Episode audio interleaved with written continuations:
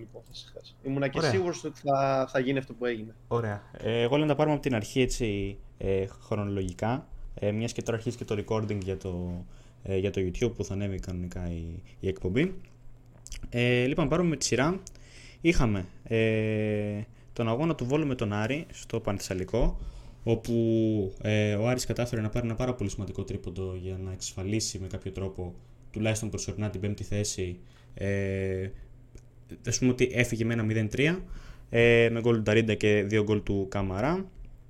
Πλέον είναι στην πέμπτη θέση στο συν 4 από τον, ε, από τον Βόλο ε, ο οποίος εγώ θα πω ότι ε, είχε προβλήματα αμυντικά στο Πανθεσσαλικό δεν μπορώ να πω ότι είδα έναν Άρη ε, εκπληκτικό αλλά ήταν τόσο όσο έτσι ώστε να, να πάρει μια, μια άνετη νίκη ε, και, να, και να προχωρήσει ε, για να αποσπάσει πλέον τι βαθμούς μπορεί έτσι ώστε να διασφαλίσει την, τη θέση του στο, την ευρωπαϊκή του θέση που οδηγεί στο, στο Conference League. Δημήτρη, ένα σχόλιο; Ε, κοίτα, για τον Άρη τα έχουμε πει αρκετές φορές. Υπάρχει μια ανάκαμψη που ελπίζω να υπάρξει και μια σταθερότητα στο, στο μέλλον. Ε, κατά πάσα πιθανότητα ε, όπως νομίζω και περιμέναμε αρκετοί, θα κλειδώσει την πέμπτη θέση ε, για το conference. Ε, αλλά νομίζω ότι κανείς δεν περίμενε αυτή την ευκολία στο Πανθεσσαλικό, δηλαδή να κερδίσεις με τόσο εύκολο τρόπο.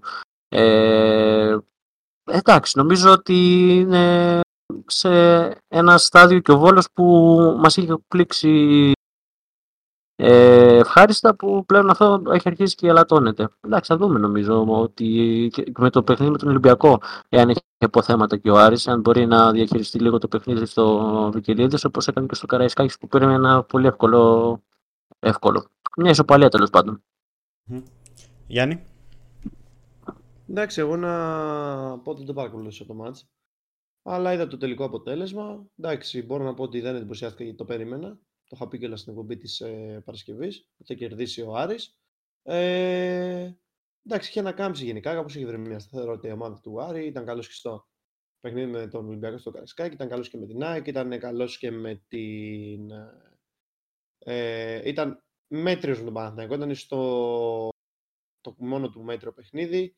Ε, γενικά έχει παρουσιάσει μια σταθερότητα από τότε που έχει αναλάβει ο Τερζής.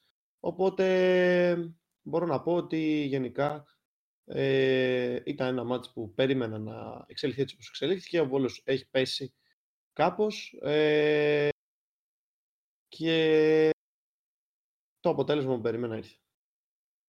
Ναι, και εγώ πάνω κάτω σαν εσένα, σαν εσένα το αισθανόμουν το, το σημερινό μάτς, το σημερινό, το χθεσινό τέλος πάντων, του, της Κυριακής. Ε, είδαμε ξαναλέω, είδαμε ένα βόλο ο οποίος ήταν ε, αμυντικά συνεχίζει τη κακή παράδοση την οποία έχει στο Πανθυσσαλικό ε, της κακής ε, ανασταλτικής ε, λειτουργίας. Ε, και με αυτόν τον τρόπο ο Άρης δεν χρειάστηκε να κάνει και πάρα πολλά πράγματα για να πάρει την νίκη παρότι εντάξει είναι κάπως πιο οργανωμένος από ό,τι ήταν ε, πριν 3-4 μήνες που τον συζητάγαμε πάλι και λέγαμε ότι ε, είναι κάπως άναρχος στο παιχνίδι του. Ε, αλλά ok, okay, θεωρώ ότι ε, όπως είπε και ο Δημήτρης, ε, βρίσκεται σε μια θέση που, τον, ε, που έχει ένα καλό σχετικά προβάδισμα, ε, εκτός αν ο Βόλος πάρει κάποιο πολύ καλό αποτέλεσμα από άλλη ομάδα ε, του, των play-off, έχει ένα πολύ καλό προβάδισμα προκειμένου να ε, διασφαλίσει την πέμπτη θέση για το, για το Conference League. Λοιπόν, εντάξει, νομίζω ε, αρκετά αναλωθήκαμε στο παιχνίδι του Βόλου με τον Άρη, ήταν το πιο αδιάφορο. Ε, αν και έχει ένα ενδιαφέρον αναφορικά με την, ε, με την πέμπτη θέση που δίνει το ευρωπαϊκό, το ευρωπαϊκό εισιτήριο. Αλλά νομίζω ότι μεγάλο ενδιαφέρον συγκέντρωναν και τα ντέρμπι τα οποία είχαμε. Καταρχάς τον ε, αγώνα του Πάκου με τον Παναθηναϊκό, με τον Παναθηναϊκό το οποίο εγώ δεν παρακολούθησα καθώς ε, οι αγαπημένες μας, οι, ε, οι συνδρομητικές έχουν βάλει τις ώρες να συμπίπτουν, εννοείται. Ε, οπότε δεν ήμουν σε, σε θέση να το παρακολουθήσω τουλάχιστον ολόκληρο. Ε, επικράτησε ο Παναθηναϊκός ε, με ένα-δύο.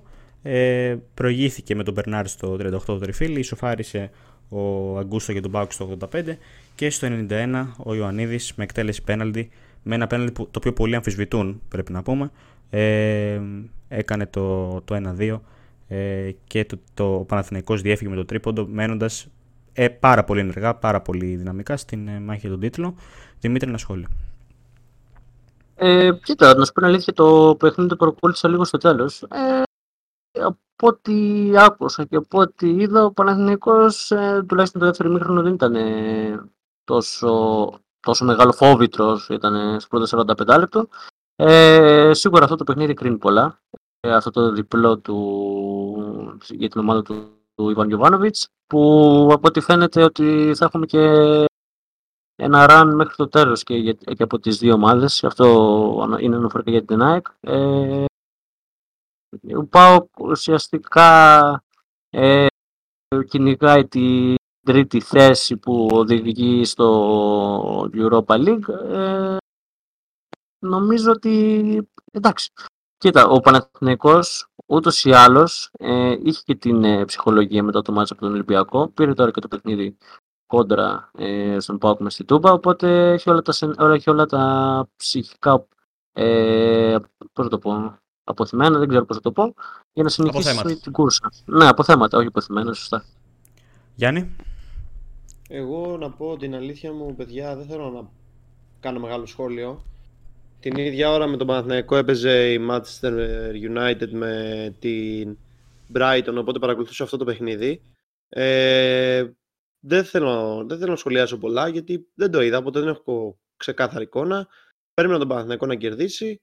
Ε, οπότε από εκεί και έπειτα ε, χαίρομαι που συνεχίζει ο Ιωαννίδης να είναι καλός. Έβαλε και το κρίσιμο πέναλτι, είδα το πανηγύρισε σαν τον Αϊτόρ κιόλας.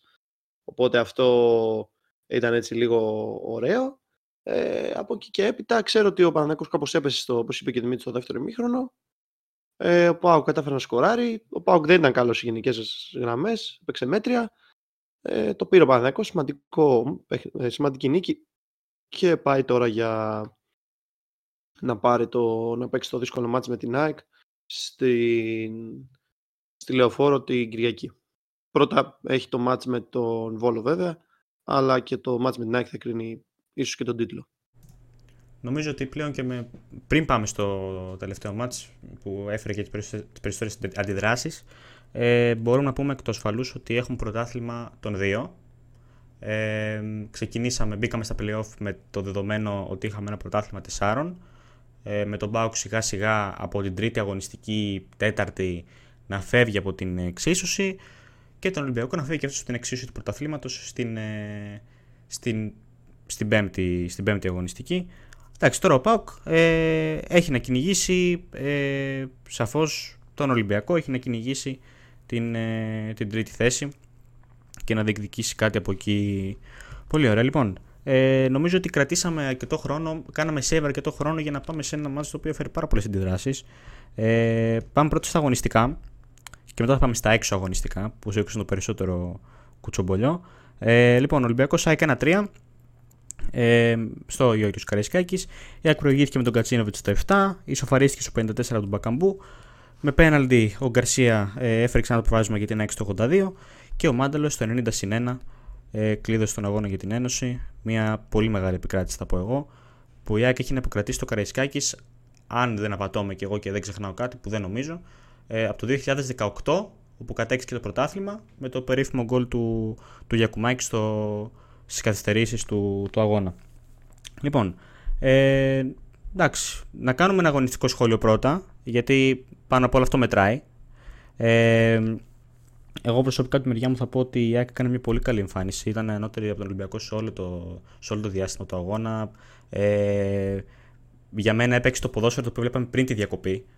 Ε, δεν ήταν αυτή η πιο μετριοπαθή άκρη που βλέπαμε μετά τη διακοπή και μετά τους τραυματισμούς του οποίους είχε. Μπήκε να πιέσει ψηλά, ε, μπήκε να διεκδικήσει πράγματα και αυτό για μένα φάνηκε και από την ε, επιλογή του Αλμέιδα να χρησιμοποιήσει τον Πινέδα στον άξονα αντί του Γιόνσον ε, και να μην πάει να θωρακίσει όπως λέμε το κέντρο. Ε, τώρα από εκεί και πέρα ε, είδαμε κάποιους ε, συνδυασμούς και κάποιους, ε, κάποια ένταση του παιχνιδιού που είχαμε πολύ καιρό να τη δούμε. Ε, και αυτό ήταν που για μένα της έδωσε τη νίκη. Και εντάξει, για τα διαιτητικά θα μιλήσουμε μετά. Πάμε πρώτα ένα σχόλιο για, το, για τον αγώνα από τον Δημήτρη. Ε, λοιπόν, κοίτα. Ε, αυτό που επιβεβαιώνω ε, και συνεχίζω να λέω είναι ότι η ΑΕΚ έχει την καλύτερη επίθεση στο πρωτάθλημα όπως και ο Παναθηναϊκός την καλύτερη άμυνα. Ε, αυτό φάνηκε κιόλας χθες. Δηλαδή, οι αυτοματισμοί που είχαν οι παίκτες στην επίθεση, ο ε, Κατσίνοβιτ, Πινέδα, Ελίας, Γκαρσία, Τζούμπερ, ήταν πραγματικά απίστευτοι. Ε, εντάξει, να πω για τον Ολυμπιακό. Ο Ολυμπιακός ε, βλέπουμε ε, το κατακάθι που έχει όλη τη σεζόν να συνεχίζεται. Δηλαδή, δεν γίνεται να πιστέψεις ότι αυτή η ομάδα πέρσι ήταν πρωταθλήτρια. Εντάξει, ναι, να μου πεις ότι άλλοι παίκτες τότε, άλλοι παίκτες τώρα. Ε, τώρα δεν υπάρχει και ο Μίτσελ, υπάρχει ο Ανιγκό. Το παιχνίδι τέλος πάντων δεν κοιμάθηκε ποτέ στα στάνταρ του Ολυμπιακού. Δηλαδή, πραγματικά, αν με ρώταγες αν πέσει το Καραϊσκάκι, θα σου έλεγα δεν ξέρω. Ε, η ΑΕΚ ήταν, όπως είπες και εσύ, καθ' όλη τη διάρκεια καλύτερη. Μην σου πω και στα 90 λεπτά. Ε, παρόλο και τον γκολ το παρα... με, από ένα παρατεταμένο λάθος που έρθει και τον γκολ του Ολυμπιακού. Ε, ε, πραγματικά, ε, τα λόγια έχουν στερέψει. Δηλαδή, ε, δεν θέλω πλέον να μιλάω με λόγια. Θέλω να δω πράξεις από τον Ολυμπιακό. Ε, πραγματικά είναι χάρμα οφθαλμόνια εκ του Αλμέιδα ε, στο γήπεδο και νομίζω ότι είναι ε, άξια για να πάει μέχρι το τέλος για το πρωτάθλημα. Ε, τα γκολ εννοείται ειδικά του Κατσινοβίτ ήταν το πιο ωραίο. Τώρα και το. Επίσης και του Μάνταλο, έτσι. Δηλαδή αυτό που λένε και τρολάρουν πάρα πολύ και λένε ότι το γκολ του Μάνταλου θύμισε Μέση ναι, ναι, αυτό πήρα να πω. Ναι, αυτό ναι. Ε, το 2015 ε, μοιάζει πάντως. Ε, το πραγματικό Μάνταλος φέτος έρχεται από τον πάγκο και δίνει τόσο μεγάλη ε, άνεση και τόσο μεγάλη ε, ασφάλεια ώστε να, ότι καταλαβαίνεις τέλος πάντων ότι θα, θα έρθει ως αλλαγή και θα σου φέρει μια φρεσκάδα παρόλο το ότι ο, το, ο άνθρωπος έχει περάσει δύο χιαστούς και είναι 30 πλάς ε, και να σκεφτούμε ότι και η ΑΕΚ ε, είχε και ένα ψυχολογικό άγχος από τη στιγμή που δεν είχε και το νεράουχο και έχει και το ε, και μάλιστα είχε την επίπληξη ότι ε, δεν θα τον έχει μέχρι το τέλος της σεζόν και θα μείνει αρκετό καιρό έξω. Ε, γενικά ε, δεν μπορώ να πω κάτι αγωνιστικά για τον Ολυμπιακό, να βρω κάτι που, να πω ότι έκανε κάτι καλά. Ακόμη και αν ήταν ε, άθλια. Ε, το μόνο, ο μόνος παίκτης που πραγματικά δεν μπορώ να πω τίποτα και ε, πραγματικά τον ευχαριστώ που έκανε πάλι τέτοια εμφάνιση είναι ο Πασχαλάκης. Ναι, τρομερός. Ειδικά στο πρώτο μήχρονο. Ε, γενικά σε όλη τη διάρκεια του αγώνα νομίζω ότι ήταν απίστευτος. Άμα δεν ήταν ο Πασχαλάκης, το μάτι θα είχε πραγματικά θα έχει ξεφύγει. Για ακόμη μια φορά. Γιάννη; Ναι, ναι. Ε, εντάξει, εγώ το περίμενα το αποτέλεσμα. Δεν ε, εντυπωσιάστηκα, ας πούμε, αρνητικά. Ήμουν σίγουρος ότι θα πάει κάπως έτσι ο αγώνας. Ε, με, το, με την ΑΕΚ να κερδίζει. Ε, σε γενικές γραμμές ε, μπορώ να πω ότι είδαμε μια ΑΕΚ η οποία έκανε ξεκάθαρη δήλωση τίτλου, να το πω έτσι, ας πούμε μέσα στο Γιώργος Καρισκάκης. Δεν είναι μικρό πράγμα να κερδίζεις μέσα σε μια έδρα που τα τελευταία χρόνια δεν έχεις καταφέρει να πάρεις αποτέλεσμα εδώ και πόσο καιρό, δηλαδή είναι μεγάλο το χρονικό διάστημα για μια ομάδα ε, σαν την Πέντε χρόνια. Πέντε χρόνια, δηλαδή εντάξει, αυτό είναι πολύ μεγάλο, τα κατάφερε, το πήρε δίκαια. Ε, δεν θέλω να αναφερθώ στο τι έγινε μετά το τέλος του αγώνα, δεν μου άρεσε ποτέ να το κάνω αυτό, οπότε δεν θα, δεν θα το κάνω ούτε σήμερα. Ε, στο αγωνιστικό σκέλος, προφανώς και αν ο Ολυμπιακός κέρδιζε, γιατί κάποια στιγμή είχε πάρει κάπως τον έλεγχο του παιχνιδιού, θα ήταν αδικία γιατί η ΑΕΚ έπαιζε καλύτερα. Οπότε ε, προφανώς και το άξιζε με και με, το παραπάνω το, το, την, την άξιζε και με, και με το παραπάνω την νίκη. Ε, εγώ θα πω ότι ίσως είδαμε φέτος το καλύτερο γκολ. Ε, δεν, δεν μπορώ να συγκρατήσω άλλο γκολ που να ήταν τόσο ωραίο στο ελληνικό πρωτάθλημα φέτος. Μέχρι στιγμής θα το ψήφιζα το καλύτερο αυτό του Μάνταλου. Ε, όλα τα βλέμματα πλέον πέφτουν για τον αγώνα της, ε, της Κυριακής, όπως είπα και πριν, στο Παναθηναϊκό ΣΑΕΚ στη Λεωφόρο. Φοβερή εμφάνιση της ΣΑΕΚ στο κύριο Καρισκάκη. Ε, για ακόμη μια φορά κάτω των προστάσεων Ολυμπιακός. Είναι πολλά τα λάθη που έχουν γίνει φέτος. Σηκώνει πολύ κουβέντα αυτή η συζήτηση. Δεν μπορεί να βγει σε μια εκπομπή. Ε, νομίζω ότι ο Ολυμπιακός πλέον πρέπει να κοιτάξει τα επόμενα παιχνίδια να μπορέσει να βγει τρίτος. Να ελπίζει να μην κερδίσει ο Πάοκ την ΑΕΚ στο κύπελο, ώστε να μην χάσει τη θέση που οδηγεί στο Europa League και να δει πώς μπορεί να, να συγκροτηθεί από, από του χρόνου για να δημιουργήσει ξανά ένα σύνολο το οποίο μπορεί να είναι πολύ ανταγωνιστικό ε, και να είναι στα στάνταρ που τον είχαμε συνηθίσει να είναι τα προηγούμενα χρόνια. Αυτό. Πολύ ωραία. Είπε, εντάξει, είπες πολύ σωστά ότι δεν θα ήταν καλό να, να αναλωθούμε στα εξωαγωνιστικά, αλλά νομίζω ότι οφείλουμε να κάνουμε ένα σχόλιο. Τουλάχιστον εγώ θα το κάνω. Ε, και όποιος θέλει, be my guest που λένε. Ε, Καταρχάς, εγώ θα ξεκινήσω με κάτι πάρα πολύ light. Το οποίο βέβαια δείχνει ένα πράγμα συνολικά την κατάσταση του Ολυμπιακού για τους τρόπους οι οποίοι στηρίζουν την ομάδα και ίσως να έχουν μια λάθος προοπτική. Τι θέλω να πω. Ο Ολυμπιακός βάζει γκολ στο 54. Ισοφαρίζει με τον Μπακαμπού με την κεφαλιά. Ε, και είναι σε ένα σημείο που θα μπορούσε να είναι σημείο καμπής. Νομίζω δεν διαφωνείτε με αυτό. Θα μπορούσε υπό κάποιες συνθήκες να ε, αλλάξει λίγο ο τρόπο του παιχνιδιού ε, και ο ρυθμός. Ε, θεωρώ λοιπόν μη συνετό και ξεκινάω από αυτό που είναι το πιο απλό και ίσως το πιο ασήμαντο, θα, θα μου πείτε εσείς, αλλά έχει αυτό τη σημασία του. Ε, ότι θυμάστε πόση ώρα ε, χάθηκε από τα καπνογόνα από τον γκολ του Μπακαμπού μέχρι να ξαναγίνει σέντρα.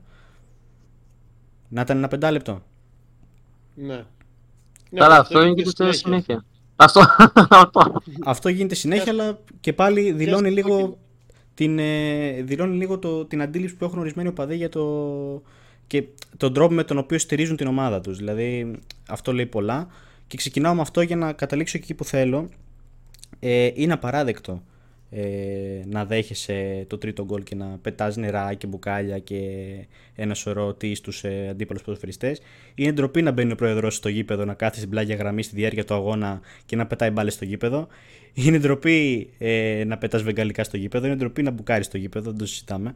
Ε, είναι εικόνες, ε, τι να πω, ε, τριτοκοσμικές θα πω, αλλά εντάξει, ακούγεται λίγο περίεργο.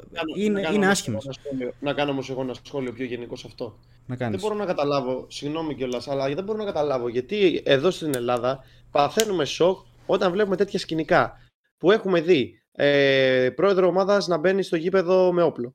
Έχουμε δει ε, πρόεδρο ομάδας να παρακολουθεί φέτος τον αγώνα στη Φυσούνα και να βγαίνει από τη Φυσούνα και να πανηγυρίζει την ισοφάρηση της ομάδας του ε, στο αντίπαλο γήπεδο. Έχουμε δει τον πρόεδρο της ίδιας ομάδας που έγινε χθες να ξανακατεβαίνει στο γήπεδο και να διαμαρτύρεται στο διαιτητή εξαιτίας του ακυρωθέν γκολ στον τέρμι με τον Παναθηναϊκό. Ε, τι άλλο έχουμε δει; Έχουμε δει ακόμα και σε μπασχετικά γήπεδα πρόεδροι να μπαίνουν μέσα εν ώρα αγώνα και να κάνουν διάφορα και να έχουν συμμετοχή με τους διαιτητές και τους παίχτες και να προσπαθούν να προκαλέσουν και να επηρεάσουν έναν αγώνα.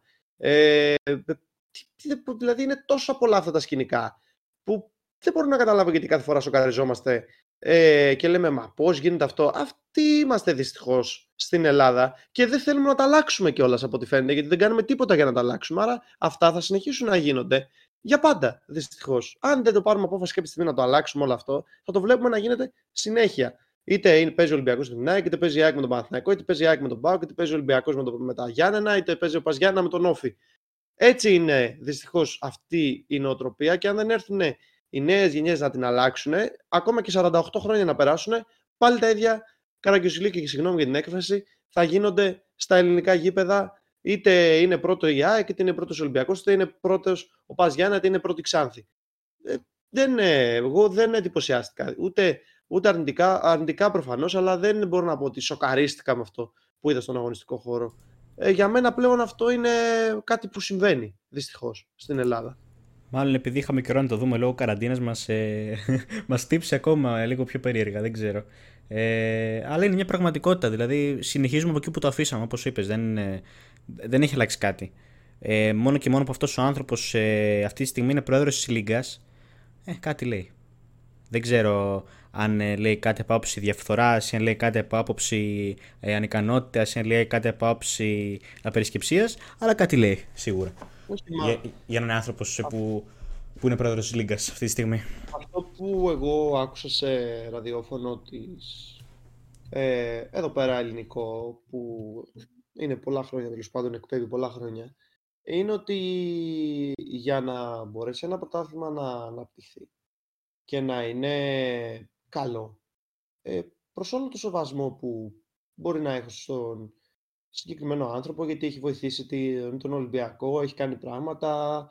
Ε, γενικά στην ομάδα του είναι ok. Okay. Εντάξει, τώρα τα, τα γύρω-γύρω προφανώς και δεν θα μπορούσαν να μην είχαν γίνει. αλλά σε ό,τι έχει να κάνει με τον Ολυμπιακό, τον έχει βοηθήσει από το 2010 που τον έχει αναλάβει και ξεχρέωσε και ένα πολύ μεγάλο χρέος που είχε η ομάδα. Θα μπορούσε εύκολα να είχε χρεοκοπήσει ο Ολυμπιακός το 2010 και να ήταν άλλη ιστορία τώρα, δεν είχε αλλάξει η Προεδρία. Ε, Όπως είχε πει πολύ σωστά ένας δημοσιογράφος στο συγκεκριμένο σταθμό, ότι δεν μπορεί μια λίγα να αναπτυχθεί όταν οποιοδήποτε πρόεδρος, και δεν μιλάω μόνο για τον του Ολυμπιακού, είναι ο διευθυντής αυτής της λίγα. Δηλαδή, αν κοιτάξουμε τις άλλες, στον υπόλοιπο κόσμο ή στα top 5 πρωταθλήματα ή και ακόμα και στα top 10, δεν νομίζω ότι θα βρούμε τον πρόεδρο με της Γαλατά Σαράι να είναι και ο πρόεδρος τη αντίστοιχης ΕΠΟ της Τουρκίας. Είναι κάποιος άνθρωπος ο οποίος είναι ουδέτερος. Τώρα εντάξει, να υποστηρίζεις μια ομάδα, ok, okay, προφανώς και μπορεί να συμβαίνει, αλλά είναι ουδέτερος και αυτό που γίνεται είναι ότι συνεργάζεται, συνομιλεί και έχει μια επικοινωνία με τους, ε, με τους ιδιοκτήτες των υπόλοιπων ομάδων για να διασφαλίζεται η καλύτερη διεξαγωγή του πρωταθλήματος. Ε, οπότε δεν μπορούμε να πάμε μπροστά όταν γίνεται αυτό. Αυτό θα πω εγώ απλά. Και ναι. το αφήνω και ακόμα και στο μπάσκετ. Ε, μια τριανταετία είχαμε τον κύριο ε, Βασιλακόπουλο, ο οποίος δεν ήταν ιδιοκτήτης της ομάδας. Και τώρα έχουμε τον κύριο Λιόλιο, ο οποίος και αυτός, ναι, ok, okay, είναι ιδιοκτήτης ομάδας, είναι ιδιοκτήτης ε, του Προμηθέα, αλλά νομίζω ότι μετά και την ε, εκλογή του κάπως έχει αφήσει την ομάδα και δεν εκτελεί τόσο πολύ χρέη προέδρου πλέον ε, όσο εκτελούσε πριν. Μπορεί και να κάνω λάθος, αλλά ε, ο κύριος Βασιλακόπουλος στα χρόνια δεν ήταν ε, ιδιοκτήτης κάποιας ομάδας. Απλά εκτελούσε χρέη του προέδρου της ΕΟΚ ε, όσο καλά, ε, με πολύ μεγάλη επιτυχία και για ένα πολύ μεγάλο χρονικό διάστημα. Αυτό. Ναι, εντάξει. Ε, τώρα εντάξει, για να το για να το κλείσουμε λίγο αυτό το θέμα, ε, εγώ να πω ότι είναι και ιδιαίτερα λυπηρό ότι όχι μόνο όπως είπες εσύ, αυτός ο άνθρωπος ε, είναι και πρόεδρος της Λίγκας πέρα από πρόεδρος ομάδας, ε, δυστυχώς είναι και πρόεδρος πολλών άλλων ε, ε, μέσων μαζικής ενημέρωσης. Ε, τι άλλο. Ε, δεν είναι και ο μόνος όμως. Ακριβώς δεν είναι ο μόνος. Δεν είναι ο μόνος. σω είναι τους τόπο όμως. Δηλαδή είναι στην κορυφή της πυραμίδας, ρε παιδί μου. Ε, και ακριβώς αυτό το ότι ε, η δυνατότητα του να κατέχω ε, μια μεγάλη μερίδα, ε, πώς να το πω, ε, μέσων, ε, καταστάσεων που επηρεάζουν τους, ε, την κοινωνία, να μπορώ και εγώ να καλύπτω τα δικά μου τα σφάλματα. Είτε μέσω από το μέσα ενημέρωσης, είτε μέσα. Βασικά κυρίως το μέσα ενημέρωσης. Είναι ο, ο μόνος τρόπος για να, για να καλύπτω συγκεκριμένα τα, τα σφάλματά του, αλλά τέλος πάντων.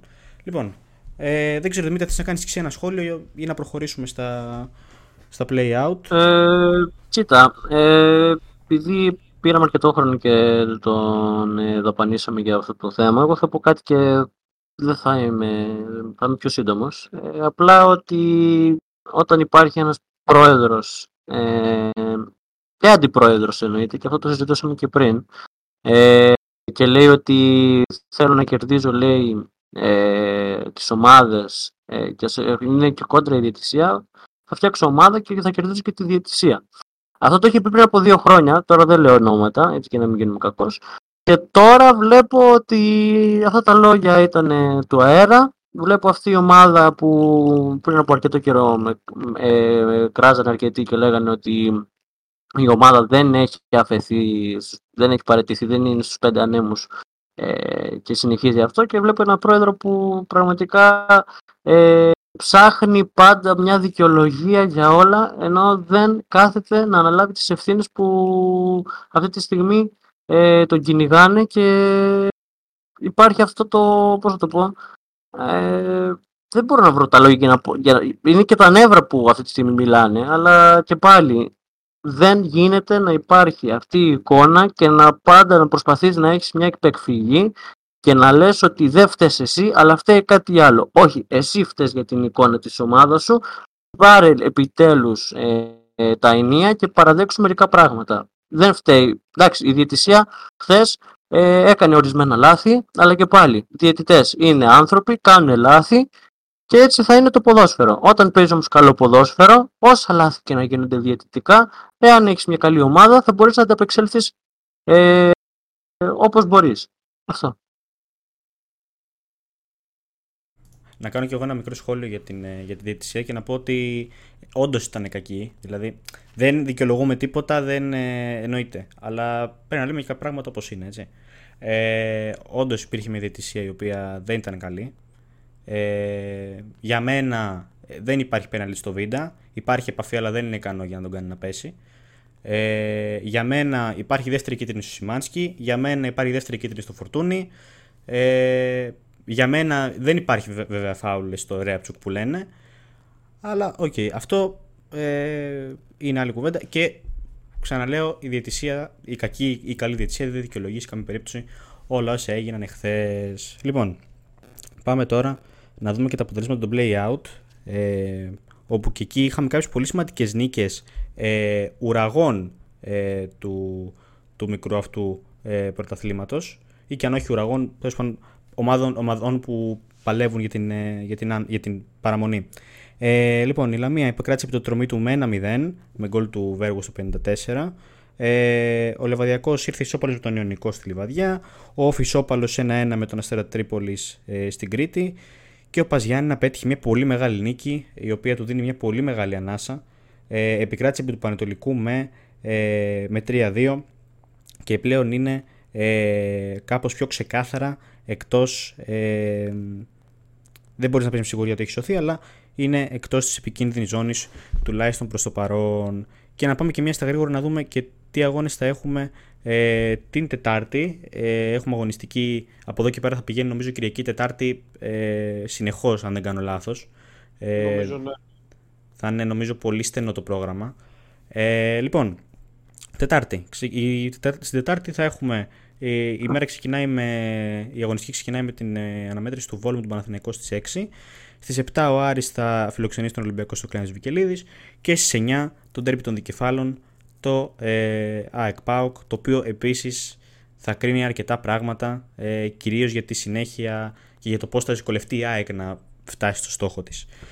Ε, play out έχουμε πάλι το Σαββατοκύριακο. Οπότε, πάμε σε ένα διάλειμμα, νομίζω κουρακιάσαμε λίγο. Έλα Γιάννη, ναι. εγώ θέλω να πω ένα πράγμα το οποίο έχει να κάνει και με την οτροπία δυστυχώς που έχουμε. έχουμε. Έχουν, δεν βάζω τον εαυτό μου μέσα και δεν βάζω και εσάς μέσα. Έχουν κάποιοι φίλαθλοι, οπαδοί στην Ελλάδα. Το οποίο πάλι το είχα, αυτό το, δεν, το, δεν είναι δικό μου αυτό που θα πω, το είχα ακούσει ένα podcast ε, δύο Έλληνων οι οποίοι μιλάνε για μπάσκετ κατά βάση, απλά αναφερθήκαν στο συγκεκριμένο πράγμα. Ε, και είχαν πει ότι ε, φέτος το πρωτάθλημα μπορεί να το πάρει ο Παναγιώτης, μπορεί να το πάρει η ΑΕΚ. Όταν είχαν γράψει το επεισόδιο ήταν και ο Ολυμπιακός μέσα στη διεκδίκηση, οπότε υπήρχε και αυτό το ενδεχόμενο. Ε, και πολύ ωραία και σωστά είχαν θέσει το εξής ότι δεν υπάρχει περίπτωση να μην, να μην βγουν κάποιοι και να πούνε ότι ε, αν χάσουμε το πρωτάθλημα δεν το χάσαμε επειδή είχαμε ε, καλή, ήταν καλύτερος ο άλλο και ήμασταν χειρότεροι εμείς. Το χάσαμε γιατί οι διαιτητές μας φεσώσανε, μας φάξανε, μας, ε, είναι πουλημένοι και είναι πουλημένο πρωτάθλημα και δεν υπάρχει δυστυχώς σε πολύ μεγάλη μερίδα του κόσμου. Και δεν είναι μόνο άνθρωποι που είναι άνω των 40-50, ας πούμε. Είναι και παιδιά τα οποία είναι μικροί σε ηλικία που τα λένε αυτά. Ε, ότι α, μας κλέψανε ας πούμε, ένα πρωτάθλημα, μας κάνανε, μας δράγανε. Δεν υπάρχει η οπτική του. Ήταν καλύτερος ο άλλος από εμένα. Και αυτό δεν ξέρω πώς μπορεί να βοηθήσει στο να mm. γίνει καλύτερο το πρωτάθλημα και η όλη νοοτροπία που υπάρχει στην Ελλάδα. Δυστυχώς. Shake and, shake and Bake λέγεται το podcast, όποιος θέλει μπορεί να το ακούσει και όποιος θέλει μπορεί να βρει και το επεισόδιο που αναφέρονται σε αυτό, οι δύο που κάνουν το, το συγκεκριμένο pod, να το ακούσει καλύτερα και πιο εκτενέστερα ε, σε σχέση mm. με τη μικρή ανεφορά που κάνω εγώ. Ναι. Και συμφωνώ απόλυτα γιατί πραγματικά αυτό γίνεται. Δηλαδή, άμα η ΑΕΚ χάσει το πρωτάθλημα, θα υπάρχει πολύ μεγάλη μερίδα των οπαδών της ΑΕΚ. Θα λένε ότι δεν το χάσαμε γιατί ο Παναθηναϊκός ήταν καλύτερος. Το χάσαμε γιατί είναι πουλημένο το πρωτάθλημα και μας έκλεψε ο διετή στο, στο, στη δεύτερη αγωνιστική, ας πούμε. Δυστυχώς. Όχι, στα έχω έτοιμα τα σενάρια. Ε, αν το, ζούμε στην Ελλάδα που αν το πάρει η ΑΕΚ θα είναι το πρωτάθλημα της Μεζούρας. Αν το πάρει ο Παναθηναϊκός θα είναι το πρωτάθλημα το πέναλτι. Αν το πάρει ο Ολυμπιακός θα είναι το πρωτάθλημα του Μαρινάκη και της διαιτησίας. Ε, είναι αυτό το πράγμα. Δηλαδή. Ε, και αν το πάρει ο Πάουκ θα είναι το πράγμα των Πρεσπών. Είναι αυτό ναι. ακριβώς. Ναι, δεν, δεν υπάρχει δηλαδή ένα πρωτάθλημα το οποίο να, είναι, να πούμε Α, είναι καλό. Ακόμα και τις χρονιές που ο Ολυμπιακός πήρε τα τρία συνεχόμενα, υπήρχαν άνθρωποι που μπορεί να λέγανε Έλα, εντάξει, αισθημένο, γι' αυτό παίρνει ο Ολυμπιακός. Και πώς ρε φίλε, αφού οι υπόλοιποι δεν ήταν καλοί, δεν καταλαβαίνω αυτή τη λογική. Δηλαδή, ναι. Και ξαναλέω, δεν το λένε άτομα τα οποία είναι. Το εννοώ αυτό γιατί οι επόμενες γενιές είναι που θα καθορίσουν το πώς θα συνεχιστεί αυτή η κουλτούρα, αν θα τη διαγράψουν ή θα την διαιωνίσουν. Και από τη στιγμή που βλέπω ότι και τα παιδιά της δικής μας ηλικίας λένε αυτά τα πράγματα και ακόμα και πιο μικρών ηλικιών, που είναι κάτω των 18, αυτό το πράγμα δεν θα φτιαχτεί ποτέ. θα πρέπει να πάμε όχι σε τρίτη γενιά, τέταρτη και πέμπτη γενιά για να το φτιάξουμε. Θα, μείνουμε, θα μεγαλώσουμε εμείς, θα κάνουμε εμείς παιδιά και ακόμα θα ακούμε τέτοια πράγματα. Δηλαδή, ναι. δεν δε δείχνει αυτό το πράγμα να φτιάχνει. Δείχνει να διαιωνίζεται και να γίνεται ακόμα χειρότερο. Λοιπόν, είμαστε πάλι εδώ, ε, στο λιγότερο τοξικό πρωτάθλημα της Αγγλίας. Να δούμε λίγο και εκεί πέρα. Γίνεται ένας χαμούλης ε, για διάφορους λόγους. Καταρχάς, θα πάρουμε λίγο από την αρχή. Ε, είχαμε έναν εκπληκτικό αγώνα την Παρασκευή. Έναν πολύ, μια πολύ ενδιαφέρουσα αναμέτρηση μεταξύ της Arsenal και της Southampton. Ε, με τη Southampton να καταφέρει να προηγηθεί σε κάποια φάση του αγώνα με 1-3. Ε, αλλά την Arsenal να επανέρχεται και να φέρνει τον αγώνα στα ίσα. Μια Arsenal η οποία ε, στις τρεις τελευταίες αναμετρήσεις έχει καταφέρει να συγκεντρώσει μόλι τρεις βαθμούς. Ε, και νομίζω ότι κανείς δεν μπορεί να, να αμφισβητήσει ότι μια τέτοια απόδοση δεν αντιστοιχεί σε απόδοση πρωταθλητή. Είναι σε ξεκάθαρο τεφορμάρισμα. Ε, μιλάω καταρχάς για τρία αποτελέσματα με Liverpool στο Anfield το 2-2, με West Ham το 2-2 και με την Southampton τώρα το 3 το οποίο, το οποίο το πήρε με νύχια και με δόντια στο 90. Ε, ένα μικρό σχόλιο για την Arsenal για να προχωρήσουμε, παιδιά. Πάμε Δημήτρη, πρόταση. Ε, κοίτα, νομίζω ότι σε αυτό δεν έχει. Ε, σε αυτό όποιος μπορεί να πει ότι η Arsenal πρέπει να είναι τεφορμάρισμα, δυστυχώς δεν έχει άδικο. Ε, ε, Δυστυχώς όμως ε, είναι στη χειρότερη στιγμή να έχει αυτή τη, ε, αυτή τη κοιλιά, ειδικά με το 3-3 με τη Southampton και πόσο μάλλον μέσα στο Emirates, έτσι. Ε, κατά πάσα πιθανότητα θα, ε, θα πάει μέχρι το τέλος η Arsenal να κυνηγήσει το πρωτάθλημα. Ε, εφόσον και αν ε, δεν ιτηθεί στο Etihad, εγώ πιστεύω ότι ε, αυτό το παιχνίδι είναι όλη η σεζόν για τους κανονιέριδες. Ε, αλλά για το παιχνίδι με την ε, Southampton, πραγματικά μέχρι το 1-3 όταν το έβλεπα, θυμάσαι που το σχολιάζαμε και μαζί. Ναι, ναι, ναι. Ε, λέω, λέω εντάξει, λέω, 1-3. Ε, η Southampton λέω θα κερδίσει. Και μέσα σε λίγο έγινε το 3-3. Να σου πω την αλήθεια, εγώ το πίστεψα ότι η Arsenal μπορούσε να το κάνει και 4-3 κάποια στιγμή. Γιατί ε, είχε, είχε και τα πάνω του. Ναι, εννοείται. Είχε τις ευκαιρίες. Είχε αυτή την κολάρα του Όντεγκαρτ με το φάουλ. Ε, στο τέλος με το Σακά στο 90 και μετά έδωσε και καθυστερήσει. Δεν θυμάμαι και εγώ πόσα λεπτά. Ε, δεν το περίμενε η Southampton να, να αντιαπεξέλθει έτσι ε, και να βρει τα γκολ ε, με Αλκαράζ, ε, και Τσάλεντα Τσάρ. Ε, Παρ' όλα αυτά, ε, μπράβο στη Southampton που έδειξε τέτοια αντίσταση και ελπίζω η Arsenal να συγκροτηθεί λίγο και να δείξει ότι μπορεί να πάρει το πρωτάθλημα παρόλο τις γκέλες που κάνει στα τελευταία παιχνίδια.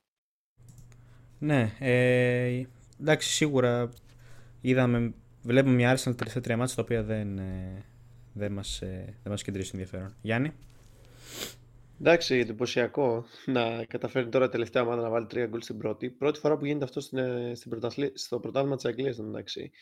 Να ξεκινήσει τον αγώνα ο τελευταίος να είναι στην τελευταία θέση, βαθμολογικά και όχι επειδή ας πούμε, ο, από πάνω τον κέρδισε και έχει βρεθεί για λίγο ε, στην τελευταία θέση και μπορεί να ξανέβει να σκοράρει τρία γκολ απέναντι στο πρώτο. Ε, δεν ξέρω, η Arsenal ίσως αγχώθηκε από το, την πίεση, έχει αγχωθεί. Το να φέρεις 2-2 μέσα στο Anfield δεν είναι ντροπή, δεν θα σου πει κανένας τίποτα ακόμα και απέναντι σε αυτή τη φετινή Liverpool. Είναι η Liverpool. Αλλά να κατά δύο τώρα παιχνίδια ξανά να το παθαίνεις στο Λονδίνο με τη West Ham και τώρα ξανά με την Southampton να σώσεις από του χάρτα δόντια ενώ χάνεις με 3-1 μέσα στην έδρα σου εγώ κιόλας την Παρασκευή είχα πει χάνε τη νίκη. Δηλαδή δεν το περίμενα αυτό το παιχνίδι. Και πήγα και για μια μπύρα κιόλας την Παρασκευή και μόλις το άνοιξε το κινητό μου και είδα ότι είναι 3-1, λέω, Όπα, τι έγινε. Είχα σοκαριστεί. Ε, νομίζω ότι την Τετάρτη θα χάσει η Arsenal από την City, η οποία έχει και φοβερή ψυχολογία και παίζει και πάρα πολύ ωραία μπάλα. Και επειδή και η City από ό,τι είδα τώρα έχει και δύο μάτς ε, τα οποία τα χρωστάει λόγω των υποχρεώσεων του στο κύπελο, ε, παιδιά, θα το σηκώσει η πάλι. Είναι ναι. δεδομένο αυτό πλέον. Δύσκολα πράγματα. Ε, η Arsenal έχει δείξει κιόλας ότι έχει και μικρό ρόστερ, δεν έχει πολλές λύσεις ο Αρτέτα ε, όταν τις χρειάζεται. Οπότε, ε, και επειδή είναι και λίγο άπειροι οι παίχτες της Arsenal, μόνο ο Ζιντσέκο και ο Γκάμπριλ Σιζούς έχουν αντίστοιχη εμπειρία από πόρια πρωταθλήματος. Κάπως νομίζω έχει φανεί αυτό. Αν κερδίσει η Arsenal Τετάρτη, σε δύο μέρες πραγματικά εγώ θα εντυπωσιαστώ, αλλά δεν το βλέπω. Και αν κερδίσει, θα μπει η φωτιά στο πρωτάθλημα, θα είναι στα ίσα ναι. πλέον. Δηλαδή... Ναι. Δηλαδή ε, πιστεύω ότι σου δούμε ένα μάτσο που είχε πάει στο Emirates που πήγε με το 3-1 που κέρδισε Μπράβο. με τα goal, το πολύ ωραίο γκολ του Χάλαντ και που είχε σκοράρει και ο... είχε κάνει και ένα φοβερό μάτσο ο, ο Γκρίλης. Οπότε Ναι. Μην δούμε την City στο τέλος, αν και δεν θα ήθελα να το δω. Αλλά είναι πολύ πιθανό το σενάριο και ορατό να κάνει τρέπλ. Ναι, ε, και εγώ τώρα θα πω και τη γνώμη μου τώρα, δεν ξέρω, εσείς, δεν ξέρω αν συμφωνείτε ή όχι. Είναι ο καλύτερος ε, και από άποψη συναισθημάτων και αντιθέσεων κτλ. αγώνας που έχω δει στην Premier φέτος. Το, ε, τον αγω- αγώνας με τη Southampton εννοώ. Δηλαδή, εγώ δεν έχω δει αγώνα πιο με περισσότερη ένταση φέτος και δεν έχω δει καλύτερο αγώνα στη φετινή Premier τουλάχιστον. Δεν ξέρω. Ήτανε... ε, Σε κρατούσε ρε παιδί μου συνέχεια. Ήταν από τους καλύτερους αγώνες που έχω δει εγώ στην Premier League συνολικά και ίσως ο καλύτερος που έχω δει φέτος. Αυτό. Ωραία. Ε, λοιπόν, πάμε λίγο να, να προχωρήσουμε στην Premier, να πούμε τα αποτελέσματα. Ε, να πούμε καταρχάς ότι ε, το Σάββατο η Fulham επικράτησε επί της Leeds με 2-1, η Bradford ήρθε ισοπαλή με την Aston Villa με 1-1, η Palace ε, στη, λευκή, ε, στα- στη λευκή ισοπαλία με την, ε, με την Everton 0-0, η Leicester 2-1 επί της Wolves. Και η Liverpool ε, σε μια επικράτηση δύσκολη αλλά αναγκαία ε, επικράτησε επί της ε, Nottingham Forest με, με 3-2 ε, μια Liverpool θα πω επιθετικά από τα παλιά, αμυντικά από τα ίδια και θα το αφήσω εδώ εγώ προσωπικά. Ε, και είχαμε και εννοείται τον αγώνα ε, για το FA Cup τα, στα ημιτελικά της Manchester City με της Sheffield με τους, ε, ε, με τους ε, μπλε να, να επικρατούν με 3-0 ε, εύκολα με ένα hat-trick του Μάρεζ βεβαίως βεβαίως. Λοιπόν και την Κυριακή ε, είχαμε άλλους δύο, ε, δύο αγώνες συν ένα το FA Cup. Ε, η Bournemouth ιτήθηκε με 0-4 πολύ βαριά ήττα από τη West Ham ενώ η Tottenham με 6-1 από την Newcastle ένας αγώνας ο οποίος είχε τελειώσει μόλις από το ε, μόλις από το 10 θα πω εγώ. Άντε να πω και από το 20 που έγινε που μπήκε το τέταρτο γκολ. Τέλος πάντων από το, το, το, το, το πέμπτο συγγνώμη το πέμπτο μπήκε στο 21 λοιπόν ε, πολύ βαριά την Tottenham δεν ξέρω αν θέλετε να κάνετε ένα σχόλιο. Ε, πάμε στον Δημήτρη πρώτα. Ένα σύντομο. Νομίζω ότι εδώ δεν μπορείς να πεις και κάτι. Πραγματικά η Newcastle είναι ομάδα που έχει τρομερή χημεία και αυτό φαίνεται και στο γήπεδο. Και διαβάζω κιόλας πού να ρίξουν λεφτά και οι Άραβες. Και αυτό είναι μεγάλη αλήθεια. Ε, ε, εντάξει. Τότε να μην είναι αποδεκατισμένη. Ε, ο μόνος παίκτης που κατάφερε κάπως ε, να δείξει χαρακτήρα ήταν ο Κέιν που σκόραρε και τον γκολ και είχε και τη μοναδική φάση και στο πρώτο ημίχρονο. Ε, αυτά. Δεν έχω κάτι να πω. Εντυπωσιακή Newcastle. Ε, απίθανη δυστυχώς ε, η Tottenham που δείχνει να χαιρετάει και την τετράδα και το Champions League. Μμμ. Γιάννη Ε, ναι. Εντάξει, δεν είναι το. Δεν, το είπα και λέω ότι βλέπω εύκολη νίκη της Newcastle και έπεσα μέσα 100%. Ε, δεν περίμενα τώρα 6-1. Προς Θεού, δηλαδή θα ήταν Καλά, ε, ναι. ψέμα. Να πω ότι ναι, ναι, παιδιά, το βλέπα. Ήταν 6-1, ούτε καν. Και 5 γκολ κιόλα στο πρώτο 20 στα πρώτα 21 λεπτά. Ε, εν τω μεταξύ, ένα ενδιαφέρον στατιστικό. Δεν είναι αυτή η πιο γρήγορη φορά που έχουν μπει 5 γκολ σε αγώνα της Premier League ε, μια ομάδα να έχει σκοράρει 5 γκολ τόσο γρήγορα. Το έχει κάνει η, ε, το πιο γρήγορο ρεκόρ το κατέχει η Manchester City που είχε κερδίσει τη Watford στη σεζόν 18-19 έχει σκοράρει 5 γκολ σε 18 λεπτά οπότε για 3 λεπτά οριακά το σφάρισε Το για 4 σπάει το το ρεκόρ. ξεπέρασε. ναι. Ναι. Ε, γενικά, εντάξει. Συμφωνώ απόλυτα με τον, ε, με τον Δημήτρη. Είναι σε υποδιάλυση. Η Liverpool πριν λίγο διάβαζα ότι απολύσανε και τον... Η Tottenham. ε, ναι, η Tottenham, συγγνώμη. Απολύσανε και τον... Κρουσούζι. προπονητή, ε, τον, προσω- τον προσωρινό προπονητή που είχε αναλάβει. Ε, χαμός γίνεται, θα χάσει και θέση Ευρώπης, θα πέσει και πιο κάτω η Tottenham σίγουρα 100%. Εντυπωσιακή η Newcastle και πάντως σε αυτό που έχει πει, σε αυτό που είπε ο Δημήτρης, λεφτά έχουν βάλει οι Άραβες.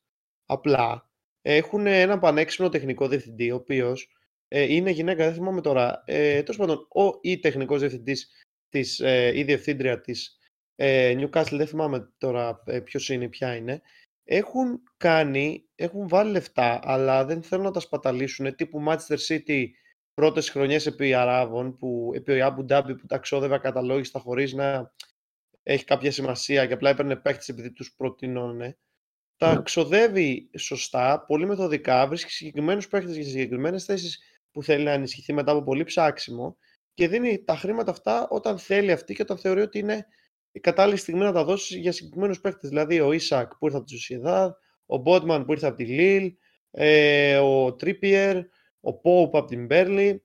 Ξοδεύει τα χρήματά της σε συγκεκριμένες θέσεις, ανά συγκεκριμένα χρονικά διαστήματα και με προσοχή για να μην γίνουν λάθη τα οποία μετά. Ε, όχι για να μην γίνουν λάθη, για να μειώσουν όσο περισσότερο γίνονται τα λάθη που θα αποφέρουν πούμε, μεγάλη χασούρα στο σύλλογο και το κάνουν με πολύ συγκεκριμένο τρόπο έτσι ώστε να είναι όσο πιο καλά γίνεται στο συγκεκριμένο κομμάτι και να μην ξοδεύουν να καταλόγισουν τα χρήματα. Οπότε έχουν βάλει λεφτά, απλά τα βάζουν με πολύ συγκεκριμένο τρόπο. Μάλιστα, ωραία. Ε, να πω και εγώ τώρα ότι είχαμε και έναν άλλο αγώνα ε, τρομερό ε, για το FA Cup πάλι ε, μεταξύ της Brighton και της Manchester United ένας αγώνας ο οποίος έληξε 0-0 και σε κανονική διάρκεια και σε παράταση θα μου πείτε και στη γνώμη σας, ξέρω ότι ο Γιάννης τον έβλεπε σίγουρα. Και η United επικράτησε στα πέναλτι με 6-7 με το March να είναι αυτό που έχασε το πέναλτι για την, ε, για την Brighton. Ε, πάμε πρώτα στο Γιάννη που ξέρω ότι το είδε σίγουρα και πάμε και μετά στο Δημήτρη που λογικά έχει εικόνα. Ναι, ναι. Εγώ λόγω δουλειάς το. Καλά, και λόγω δουλειάς δεν ήταν πάλι θα το παρακολουθήσω όλο το match. Ε, να πω ότι ένα, ε, δεν πρέπει ο κόσμος να νομίζει ότι επειδή το παιχνίδι πήγε στην παράταση και 0-0 η Manchester United δεν έπαιξε καλά. Και οι δύο ομάδες έπαιξαν πάρα πολύ καλά. Θα μπορούσε να έχει μπει γκολ εύκολα. Είτε να το είχε βάλει μία, είτε να το είχε βάλει άλλη. Έχασαν και δύο φοβερές ευκαιρίες και οι δύο τερματοφύλακες έκαναν απίστευτες επεμβάσεις για να κρατήσουν το 0. Αν δεν ήταν ο Ντεχέα από τη μία και αν δεν ήταν ο Σάντσες από την άλλη, ε, θα μπορούσε το σκορ εύκολα να είναι 1-1, 2-2, 2-1, 1-2, δηλαδή 0-1, 0-2, ας πούμε, 1-0-2-0. Δεν είναι ότι οι δύο ομάδες κάναν πασούλες για 120 λεπτά και απλά δεν κατάφεραν να βάλουν γκολ. Η Brighton με το που ξεκίνησε το δεύτερο ημίχρονο είχε τρεις συνεχόμενες ευκαιρίες και πάρα πολύ καλές κιόλας για να βάλει γκολ. Έχασε μια, έκανε ένα φοβερό δυνατό σου το ενσύσο το οποίο το πιάσε ο Ντεχιά δώσει. Ο Βέλμπεκ έχασε από εξεπαφής ε, σημείο κεφαλιά που την έστειλε πολύ out ενώ θα μπορούσε να είχε σκοράρει γιατί ήταν ολομόναχο και ο Ντεχιά ήταν μακριά από τη φάση οπότε δεν θα μπορούσε να επεμβεί. Ε, ο Μάρτ μετά έκανε μια πανέμορφη ενέργεια και το πιάσε ο Ντεχιά ξανά. Ο Ντεχιά ο οποίος παρά την τραγική του εμφάνιση την Πέμπτη ε, ξυλαιώθηκε γιατί ήταν φανταστικός στο συγκεκριμένο αγώνα. Έκανε και μια εξίσου καλή επέμβαση στο δεύτερο ημίχρονο, λίγο πριν την παράταση, όταν ο Μάρτ, μετά από πάλι δική του πολύ καλή ενέργεια, παρότι μοιραίος ήταν και από τους καλούς της Brighton, ε, σε όλη τη διάρκεια του παιχνιδιού, έκανε ένα φοβερό σιρτό σουτ, το οποίο πήγαινε γωνία και το πιάσε ο, ο Σάντζε από την άλλη πλευρά, τη λήξη του ημιχρόνου του πρώτου. Ε, ο Ράσφορντ έκανε ένα πανέμορφο πλασέ, το οποίο βρήκε κιόλας στο πόδι του Καϊσέδο, άλλαξε πορεία και ο Σάντι ενώ κινούταν από τα αριστερά, τελευταία στιγμή πήγε δεξιά και έκανε επέμβαση. Γενικά και ξαναέκανε άλλη μια φοβερή φάση ο Ράσφορτ στην παράταση που πήγε μπάλα λίγο out και ο Ζάμπτζερ είχε μια πολύ καλή στιγμή στην παράταση από κεφαλιά. Οπότε αυτό που θέλω να πω είναι ότι φάσεις έγιναν και έγιναν και πολλές, αλλά οι δύο τερματοφύλακες κράτησαν το σκορ και στα πέναλτι, εντάξει, αυτό που εμένα με εντυπωσίασε είναι ότι ο Τεχιά είχε γράψει πού θα πέσει ο κάθε παίχτη, είχε σημειώσεις και έπεσε μόνο μία φορά σωστά. Ε, και αυτό δεν κατάφερε να το αποκρούσει γιατί έκανε πολύ καλή επέμβαση στο Πινιάν, αν δεν κάνω λάθος. Ε, απ' την άλλη, ο Σάντσες είχε την ευκαιρία να πιάσει ένα πέναλτι στο πέναλτι του Ζάμπιτζερ, ε, αν δεν κάνω ξανά λάθος. Γιατί απέκρουσε την μπάλα, αλλά η μπάλα πέρασε πάνω το χέρι του και μπήκε από γκολ εν τέλει. Ε, αλλά γενικά ήταν ένα πολύ ωραίο παιχνίδι. Πάρ το 0-0 έγιναν, δηλαδή οι δύο ομάδες είχαν 15 τελικές Νομίζω η Brighton είχε μια φάση παραπάνω στην αιστεία σε σχέση με τη Manchester. 5-4, 6-5, κάπου εκεί ήταν η αναλογία. Δεν το θυμάμαι τώρα. Ε, Εγώ... Α, ναι. Ο Λίντελοφ έγινε ο ήρωας, σκόραρε και ήταν και πανέμορφο και στο τελευταίο πέναλτι που έβαλε για να πάρει η Manchester το ειστήριο για το τελικό. Πιο δύσκολα σχέση με τη City, η οποία εντάξει, η City έπαιζε και με μια ομάδα δεύτερης κατηγορίας της Sheffield ε, United, ενώ η Manchester είχε να τα βάλει με μια από τις πιο φορμαρισμένες και πιο ωραίες ομάδες φέτος στο Premier League. Εγώ να αναφέρω ότι παιδιά εκείνη την ώρα, είναι το μόνο πράγμα που θα πω από εκείνη την ώρα που βλέπαμε μαζί τον αγώνα. Μάλλον εγώ έβλεπα τον Ολυμπιακό, ο Γιάννης έβλεπε την ε, United και πρέπει να πω ότι ήσουν λίγο προκατηλημένος ως προς ε, προς τα πέναλτι, ως προς τη δικασία του πέναλτι, γιατί ο Τεχεία δεν το έχει πολύ με τα πέναλτι, αν θυμάμαι καλά. Ναι, ισχύει, ισχύει. Είναι πολύ κακό στο να πιάνει πέναλτι. Είναι πάρα πολύ καλός από το φύλακα σε γενικές γραμμές. Δηλαδή στην αιστεία, όταν είναι κάνει συγκλονιστικές επεμβάσεις. Το έδειξε και εμείς στο μάτσο αυτό δηλαδή. Ναι, το έδειξε και εμείς στο μάτσο. Εντάξει, προφανώς δεν μπορούμε να το σταυρώσουμε τώρα τον άνθρωπο επειδή είχε μια κακή εμφάνιση στη Σεβίλη. Όλοι το παθαίνουν αυτό. Ε, απλά εντάξει, ήταν πολλά τα λάθη και συνεχόμενα. Οπότε γι' αυτό ας πούμε, δέχεται αυτή την κριτική. Δεν ήταν ένα λάθος, ήταν τρία. Γιατί και στο δεύτερο γκολ, εγώ που το ξαναείδα, το, το ξαναείδα, είχε μια ευθύνη γιατί είναι στην αιστεία όταν τρώει τον γκολ από τον Μπαλντέ, που, Μπαντέ, συγγνώμη, που πάει ψηλοκρεμαστά η μπάλα στην, ε, στα δίχτυα. Ε, οπότε έκανε ένα συγκλονιστικό μάτς, όπως και ο Σάντσες, ο Ρομπέρτο Σάντσες, ο τερματοφύλακας της Brighton, πολύ καλός και πολύ ωραίος ο συγκεκριμένος ε, keeper. Ε, οπότε ναι, δεν έπιασε ούτε ένα και όντως την κλίση εκείνη τη στιγμή που μιλούσαμε, εγώ έλεγα δεν θα πιάσει πέναλτι, δεν θα πιάσει πέναλτι και το είπα κιόλας ότι αν περάσουμε, θα περάσουμε γιατί Μπράβο, θα ναι. χάσει πέναλτι η Brighton αν το Ναι. στείλει out. Ο Ντιχέα δεν πρόκειται να πιάσει πέναλτι. Σου έλεγα ότι αν είναι να πιάσει κάποιος πέναλτι θα το πιάσει της Brighton και κόντεψε να το πιάσει. Μμμ. Και είχα δίκιο γιατί το έστειλε ο Μάρτς out και το έβαλε ο Λίντελεφ μετά που και εντάξει η Bri- και η United δηλαδή 7 στα 7 έκανε σε, πέ- σε εκτελέσει πέναλτι. Δεν είναι ότι το πήρε τυχαία.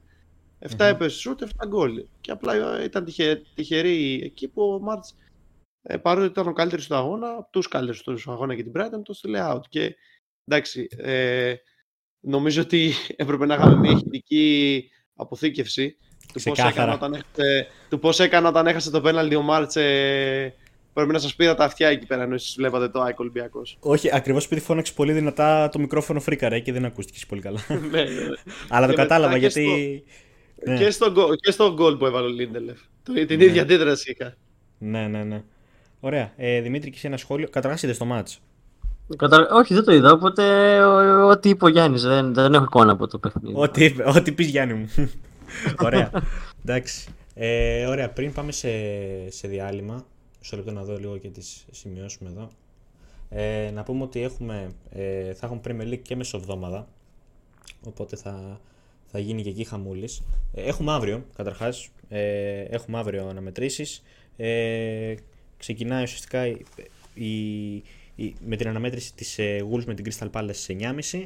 Στις 10 παρατέρα το Aston Villa υποδέχεται τη Fulham και στις 10 η Leeds ε, υποδέχεται την, ε, την Leicester. Ε, εντάξει, ενδιαφέρουσες να μετρήσεις, ειδικά το Aston Villa Fulham θα πω εγώ ότι έχει περισσότερο ενδιαφέρον, αλλά και το Leeds Leicester ε, λόγω της ε, θέσης που βρίσκονται και οι δύο. Ε, τώρα την Τετάρτη. Ε, ξεκινάμε στις 9.30 όπου η Nottingham Forest υποδέχεται την Brighton. Ε, στις 10 παρατέταρτο η Chelsea υποδέχεται την Bradford σε ένα must win παιχνίδι αν θέλει να κυνηγήσει κάτι, αν και είναι πάρα πολύ δύσκολο αυτή τη στιγμή.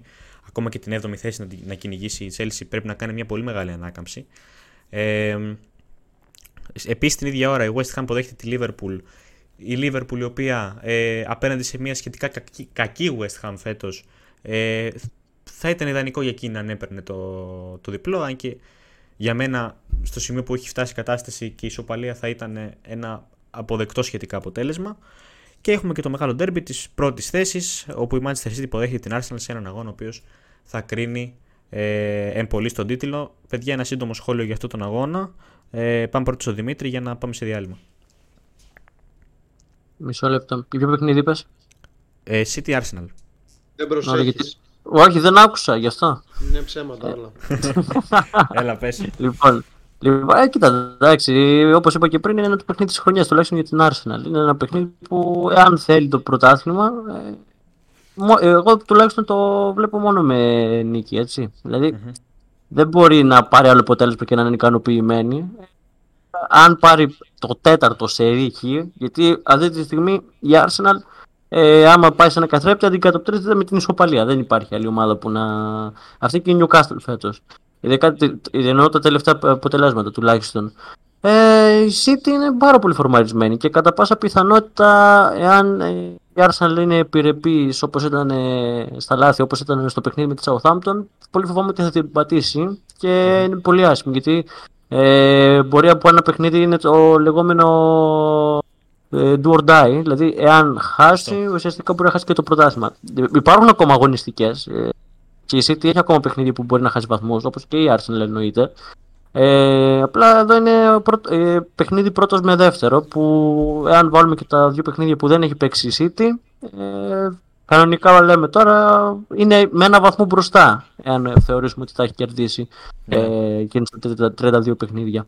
Σωστά. Ε, ναι, ε, η Arsenal από όσο ξέρω δεν έχει απουσίες και καλό είναι αυτό όπως και η City και καλό είναι να το εκμεταλλευτεί από τη στιγμή που παρόλο που έχει ταχύ βρίσκεται υγιής ε, εντάξει, σίγουρα ε, θα υπάρχει track τουλάχιστον για την Arsenal γιατί ε, δεν ε, καταλαβαίνουν ακόμα τι πάει να πει πρωταθλητισμός γενικά δεν έχουν την εμπειρία όπως είπε και ο Γιάννης πιο πριν ε, σε σχέση με τη City. Ε, ναι, κοίτα, άμα ήταν να δώσουν αποτελέσματα, εγώ το βλέπω προς το χ.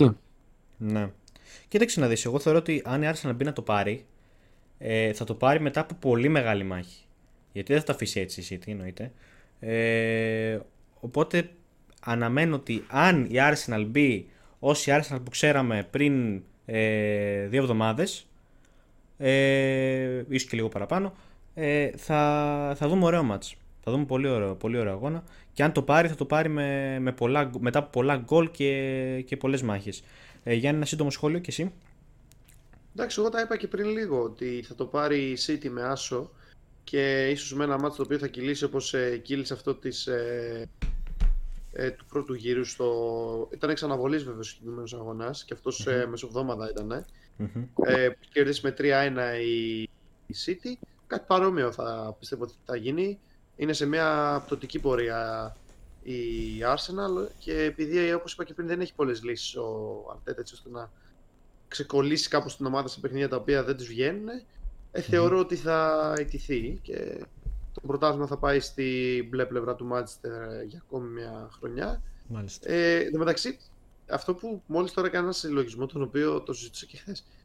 Έχετε συνειδητοποιήσει ότι οι, στην Αγγλία φέτος έχουν γίνει 12 αλλαγές προπονητών. Σωστά; Σωστά. Ε, η ομάδα που δεν έχει αλλάξει προπονητή, παρότι αυτή τη στιγμή βρίσκεται πρώτη-τελευταία, ε, είναι ομάδα η οποία έχει Έλληνα, προπον- Έλληνα πρόεδρο.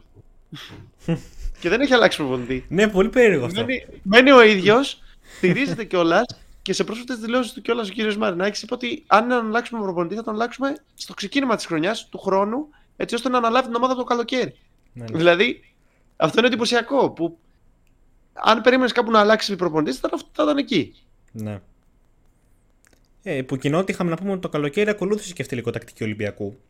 Δηλαδή, πάρε λίγο και εδώ, πάρε λίγο και εκεί, πάρε λίγο και στην επίθεση πιο, παρα- πιο πολύ από όσο πρέπει. Δηλαδή, εντάξει. Και 19 μεταγραφές έκανε. Το Μαζί με τις παράκανε. παιχνίδια. Το παράκανε Πολλά, κι αυτή. τα, πολλά λεφτά. Παίρνουν οι ομάδε που ανεβαίνουν από τη Β, παίρνουν 200 εκατομμύρια. Οπότε λόγω των Ναι. συμβολέων που έχουν. ε, τα deal που έχουν κάνει για τα, για τα τηλεοπτικά δικαιώματα τους δίνει αυτή τη δυνατότητα να πάρουν τόσα πολλά χρήματα. Οπότε Σωστό. κάπως πρέπει, να ξοδευ... κάπως πρέπει να ξοδευτούν. Έχουμε δει ότι πολλές ομάδες το έχουν κάνει στο παρελθόν, έχουν υποβιβαστεί. Βλέπε Φούλα, ας πούμε, πριν βρει τη σταθερότητα φέτος με τον Μάρκο Σίλβα. Μμμ. Έχει ανέβει δύο χρονιές και είχε πέσει μπαμ με τη μία λόγω των πολλών ε, μεταγραφών που δεν μπόρεσαν οι- να βρουν χημεία οι παίκτες μεταξύ τους. Οπότε Ναι, ναι, ναι. ε, υποβιβάστηκε η ομάδα. Ε, Κάπως έτσι πάει και το έργο με την Νότιχαμ. και υπήρχε θα και άλλα δούμε αν παιχτάκια. Δηλαδή, π.χ. Όχι, ο όχι, πήρε Λόντι. πολύ καλούς παίκτες, Ναι. Ο, Λο- ο Λόντιο, εμένα μου άρεσε πολύ ο Gibbs Ο White, πήρε Henderson. από την, ε, ναι, και ο Χέντερσον. Ναι. Γενικά, όχι, όχι, καλές μεταγραφές. Και Μμμ. νομίζω ότι αν είχε αλλάξει ο προπονητής ε, και λίγο πιο νωρίς, ίσως η ομάδα να είχε βρει πιο γρήγορα τα πατήματά της. Καλά, Ωραία. η Forest δεν μένει, δεν μένει στην κατηγορία όπως και να το δούμε. Γιατί έχει την Brighton, έχει η Arsenal, έχει και τη Chelsea που όσο χάλια και να είναι, εγώ πιστεύω ότι θα την κερδίσει. Ναι. Ωραία, λοιπόν, ε, διάλειμμα και επιστρέφουμε με λίγα λόγια για τα playoffs στην Ευρωλίγα και... για- Λοιπόν, επιστρέψαμε. Με κοροϊδεύουν εδώ τώρα για τον Κόντε πάλι. Αρχίσαν τα δικά τους. Ε, λοιπόν, να πω ότι ξέχασα να αναφέρω ότι είχαμε, έχουμε και αγωνιστική την Πέμπτη. Ε, έχουμε αγώνες την Πέμπτη δηλαδή. Ε, έχουμε. Τους ξέχασα εντελώς. Ε, η Everton υποδέχεται τη Newcastle στις 10 παρατέταρτο. Την ίδια ώρα η Southampton υποδέχεται την Bournemouth. Ενώ 10 και τέρατο η Tottenham υποδέχεται τη Manchester United σε ένα derby που εγώ θα περίμενα Γιάννη και Δημήτρη να κερδίσει η αγαπημένη United. Δηλαδή, Ε, ναι, εντάξει. Νομίζω Πρέπει. Ότι... Ναι. στην κατάσταση που είναι και Πάει Tottenham. τώρα- Ε, ναι, τώρα χωρίς τον προπονητή και έστω, έστω και τον προσωρινό προπονητή. Ε, δεν νομίζω ότι υπάρχει κάποια Ναι. πιθανότητα. Αν κερδίσει η City, θα... η City λέω, συγγνώμη, τότε να θα εντυπωσιαστώ. Ναι, λοιπόν. Ε, επίσης να πω, ε, επειδή επίσης το ξέχασα, τι πιο σύνηθες, ε, ότι έχουμε την Τετάρτη ε, Κόπα Ιτάλια. Ίντερ Juventus στις 10 η ώρα. Ο πρώτος αγώνας είχε έρθει 1-1 με ένα γκολ της ε, Ίντερ στα τελευταία λεπτά. Ε, οπότε και αυτός ο αγώνας θα έχει ιδιαίτερο ενδιαφέρον για να δούμε. Ο αγώνας ουσιαστικά είναι στα ίσα. Ε, για να δούμε πλέον ποιος θα προκριθεί ε, στον τελικό του, του Κόπα Ιτάλια ε, όπου θα αντιμετωπίσει έναν εκ των Κρεμονέζε η Φιωρεντίνα. Υποθέτω θα είναι η Φιωρεντίνα η ομάδα η οποία θα, ε, θα φτάσει στον τελικό. Ε, όποια, και να, όποια ομάδα και να περάσει, τώρα θα δούμε και ωραίο τελικό. Ε, ωραία, λοιπόν. Παιδιά σα. σας... ε, το ανέφερες. Μπράβο ρε Γιάννη. Μπράβο ρε Γιάννη. Λοιπόν, ε, επίσης ο Ποτσετίνο, ε, σύμφωνα με τον ε, εκλεκτό ε, Γιάννη εδώ που μετέφερε την πληροφορία, ε, συζητάει με την Τζέλση και είναι πολλές πιθανότητες να, ε, να, να δέσει εκεί, να, να πάει εκεί να... Παιδιά, ε, το έγραψε ο Φαμπρίτσιο Ρομάνο, οπότε είναι σίγουρο ότι θα γίνει. Είχαμε here, you- here we go δηλαδή. Ε, δεν είναι here we go, αλλά κάτω και από σχόλιο του Bleacher Report, Okay. ε, που είναι γνωστό site ε, για αθλητικά, έγραψε, έβαλε ένα emoji το οποίο είναι αυτό, το, ε, αυτό που γυρνάει άμμος και μετράει το χρόνο και ο Οκ. ίδιος στο Twitter του πριν λίγο ανέφερε ότι είναι final Ωραία. stages of ε, happening. Οπότε, Κάθε 90% λοιπόν θα έχουμε Ποκετίνο Ναι, στην, ναι, ναι. ε, στην δεν Chelsea. Τίνω, ναι. Καλά, εντάξει Γιάννη. Ωραία. Ε, πάμε τώρα να πείτε δύο λογάκια και εσύ για την Ευρωλίγκα που ήδη θα αρχίσουν και τα playoff μεσοβδόμαδα. Νομίζω αύριο αρχίζουν, αν δεν κάνω λάθος, παιδιά. Ε, Ναι, ναι, ναι, αύριο με Μονακό Αχα. Μακάμπι το πρώτο παιχνίδι χρονικά και Real Partizan το δεύτερο. Λοιπόν, από εκεί τώρα λίγα λόγια για τι να περιμένουμε, τι βλέπετε κι εσείς, ε, ποια είναι τα φαβορή. Καλά, νομίζω ότι τα περισσότερα τα έχουμε αναλύσει και στο Λοιπόν, podcast, όχι, οπότε θα πριν- κάνουμε μια πρώτη πριν- εκτίμηση για τα Πριν, ε, Πρώτα πριν πάμε παιχνίδια, ναι. στις, ε, στις αναλύσεις μας, θέλω να μου σχολιάσεις, ε, Δημήτρη, εντάξει, Αταμάν, δεν, είμαι, έρχεται. δεν είμαι Παναθηναϊκός, αλλά θέλω να μου σχολιάσεις τον αγαπημένο μου Εργίνα Αταμάν, που χαίρομαι ιδιαίτερως ότι θα έρθει στον τόπο μας και θα τον Φίλος βλέπουμε μου. συχνά. Ε, είναι φίλος μου, ναι, ξεκάθαρα. ε, μία γνώμη για τη μεταγραφή του Παναθηναϊκού στο πάγκο του. Δεν έχουμε ακόμα ρόστερ, αλλά και θα δούμε και πώς θα δημιουργηθεί, αλλά τι πιστεύεις; Κοίτα, ε, να σου πω την αλήθεια ότι μου ήρθε λίγο σαν... Σα, κα- ε, πώς να το πω, μου ήρθε λίγο περίεργο, ήταν περίεργο feeling όταν άκουσα τον Ανταμόν ότι θα έρθει στο Παναθηναϊκό. Ε, είχαμε ως δεδομένο ότι θα έρθει ο Λάσο, εν τέλει ήρθε ο Αταμάν, κοίτα. Είχε απομακρυνθεί, μπορώ να πολύ πω αυτή- είχε απομακρυνθεί πολύ αυτό το σενάριο, γιατί ο Λάσο δεν πολύ ψινόταν, από Ε, ό,τι ναι, κατάλαβα, να Ε, αναλάβει. ε, ναι, ε, ε, ε, ναι, ήθελε, ε, όπως είπε και ο ίδιος, ήθελε να πάει κάπου αλλού. Τέλος πάντων, ήρθε ο Αταμάν. Νομίζω ότι είναι μια πο- πο- ίσως η καλύτερη λύση που θα μπορούσε να βρει ο Παναθηναϊκός. Ανάλογα όμως, και είναι πάρα πολύ νωρίς για να πούμε ότι ο, θα μπορέσει να αναγίνει στον Παναθηναϊκό. Ε, γιατί δεν ξέρουμε και ποιο ρόστερ θα έχει για την επόμενη σεζόν. Ε, άλλο να είσαι θα στην μείνουν. ΕΦΕΣ και... Ακριβώς, άλλο να είσαι στην ΕΦΕΣ και να έχεις ε, Λάρκιν, Μίτσιτς, Κλάιμπερν και τους σχετικούς, και άλλο να είσαι εδώ πέρα και να έχεις Γκουντάιτις, Γκριγκόνη, Καλαϊτζάκηδες και τα σχετικά. Ε, πολύ διαφορετικό. Πρέπει να δει πρώτα απ' όλα να ξεσκαρτήσει λίγο το ρόστερ για να δει και ποιους, όπως είπες, ποιους θέλει, ποιους θέλει να διώξει και ποιους θέλει να κρατήσει. Εγώ να σου πω την αλήθεια, πιστεύω ότι θα γίνει. Ε, Όπως γνωρίζω και έχω μάθει λίγο το στυλ του Ταμάν, θα γίνει πολύ μεγάλο. θα- θα- Ξεσκαρτάρισμα. Πολλοί, πολλοί παίχτε θα φύγουν. Ακριβώς, πολλοί παίχτε θα φύγουν. Νομίζω ότι θα το δεις και εσύ αυτό. Δεν ξέρω, Ε, θα, θα, θα, θα κρατήσει πολλούς παίκτες του Παναθηναϊκού. Ναι, εγώ δεν το νομίζω. Με, μερικοί ε, δεν έχουν το potential για να μπορέσουν να είναι στο στυλ του Αταμάν. Ε, Οπότε, Ναι, αλλά θα είναι με τον Ανταμά θα παίξουν ε, πολύ καλύτερα. Δηλαδή, Καλά, εννοείται εγώ αυτό. Ξέρω ήδη τε- πέντε παίχτε, μία δεκαριά παίχτες μπορώ να σου πω ότι θα. ε, Εντάξει, όχι. Οχτώ παίχτες, ας πούμε, πες, πιστεύω ότι θα μείνουν.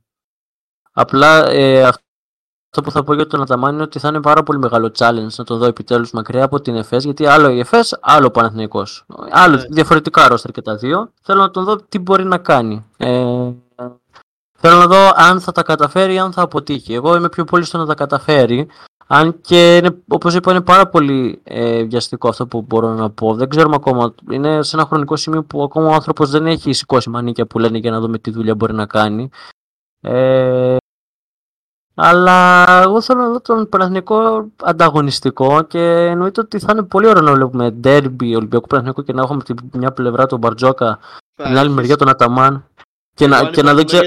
Εγώ ανυπομονώ για τη στιγμή που θα κάνει όπα ένα ντέρμπι ο Αταμάν. Καλά, εγώ περιμένω να δω πόσες τεχνικές ποινές θα πάρουν και οι δύο συνολικά όχι, στα ντέρμπι που θα παίξουν. Εγώ ανυπομονώ ένα ντέρμπι το οποίο θα το κάνει όπα ο Αταμάν επειδή ας πούμε, το μάτζ θα πηγαίνει καλά για τον Παναθηναϊκό και θα το, θα το κάνει όπα για να ανατρέψει την, ε, την ψυχολογία των παικτών του. Αν Καλά, εννοείται αυτό. Εντάξει, ε, τελείωσε να...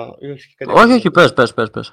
Εγώ μπορώ να πω ότι εγώ το περίμενα γιατί εδώ και πολύ καιρό είχε βγει προς τα έξω αυτό ότι θα κλείσει. Οπότε ήμουν σχεδόν σίγουρος ότι θα γίνει. Και ο ίδιος είχε πετάξει κάτι σπόντες του τύπου Θέλω να γίνω ο νέος ο Μπράντοβιτς και διάφορα τέτοια που πήγαιναν ξεκάθαρα προς τον πάγκο του Παναθηναϊκού. Ε, Είπα δεν είμαι Παναθυνιακό, αλλά είμαι ενθουσιασμένος κάπως γιατί συμπαθώ πάρα πολύ τον Ανταμάσα προπονητή και μου αρέσει πολύ το στυλ που παίζει έτσι. Είναι πιο κοντά στο NBA το στυλ που παίζει ο Αταμάν παρά στο ευρωπαϊκό ε, που έχουμε δει εδώ. Ας πούμε, δίνει περισσότερο την μπάλα στον καλό παίχτη που έχει το καυτό χέρι της στη βραδιά, είναι έτσι πιο free flow, πολύ τρίποντο, τρίποντο μέχρι και τον πεντάρι. Θυμίζει, θυμίζει NBA. Ε, Μας θύμιζε και NBA. Η ήταν ό,τι πιο κοντινό είχαμε τα τελευταία τέσσερα χρόνια στη διοργάνωση. Ε, Προφανώς και πρέπει να δούμε και τι ρόστερ θα διαμορφωθεί. Φημολογείται ότι ο Παναθηναϊκός έχει κλείσει το Βιλντόζα ε, για τη θέση του Playmaker. Ήθελε και το Καμπάτσο, αλλά από ό,τι φαίνεται βγήκε προχθές προ τα έξω ότι έχει κλείσει στη Real. Εντάξει, ψηλοαναμενόμενο ήταν να πούμε την αλήθεια. Και στη Real ήθελε να έρθει και πριν πάει στον Ερθρό Αστέρα, αλλά δεν τα κατάφερε η Real να τον κλείσει λόγω, λόγω κάποιας προθεσμίας. Δεν θυμάμαι τώρα ακριβώς το λόγο που δεν τον έκλεισε. Ε, ίσως να μην το κυνήγησαν κιόλας και να το άφησαν για το καλοκαίρι οι Μαδριλένοι. Δεν ξέρω κιόλας, δεν το λέω με σιγουριά.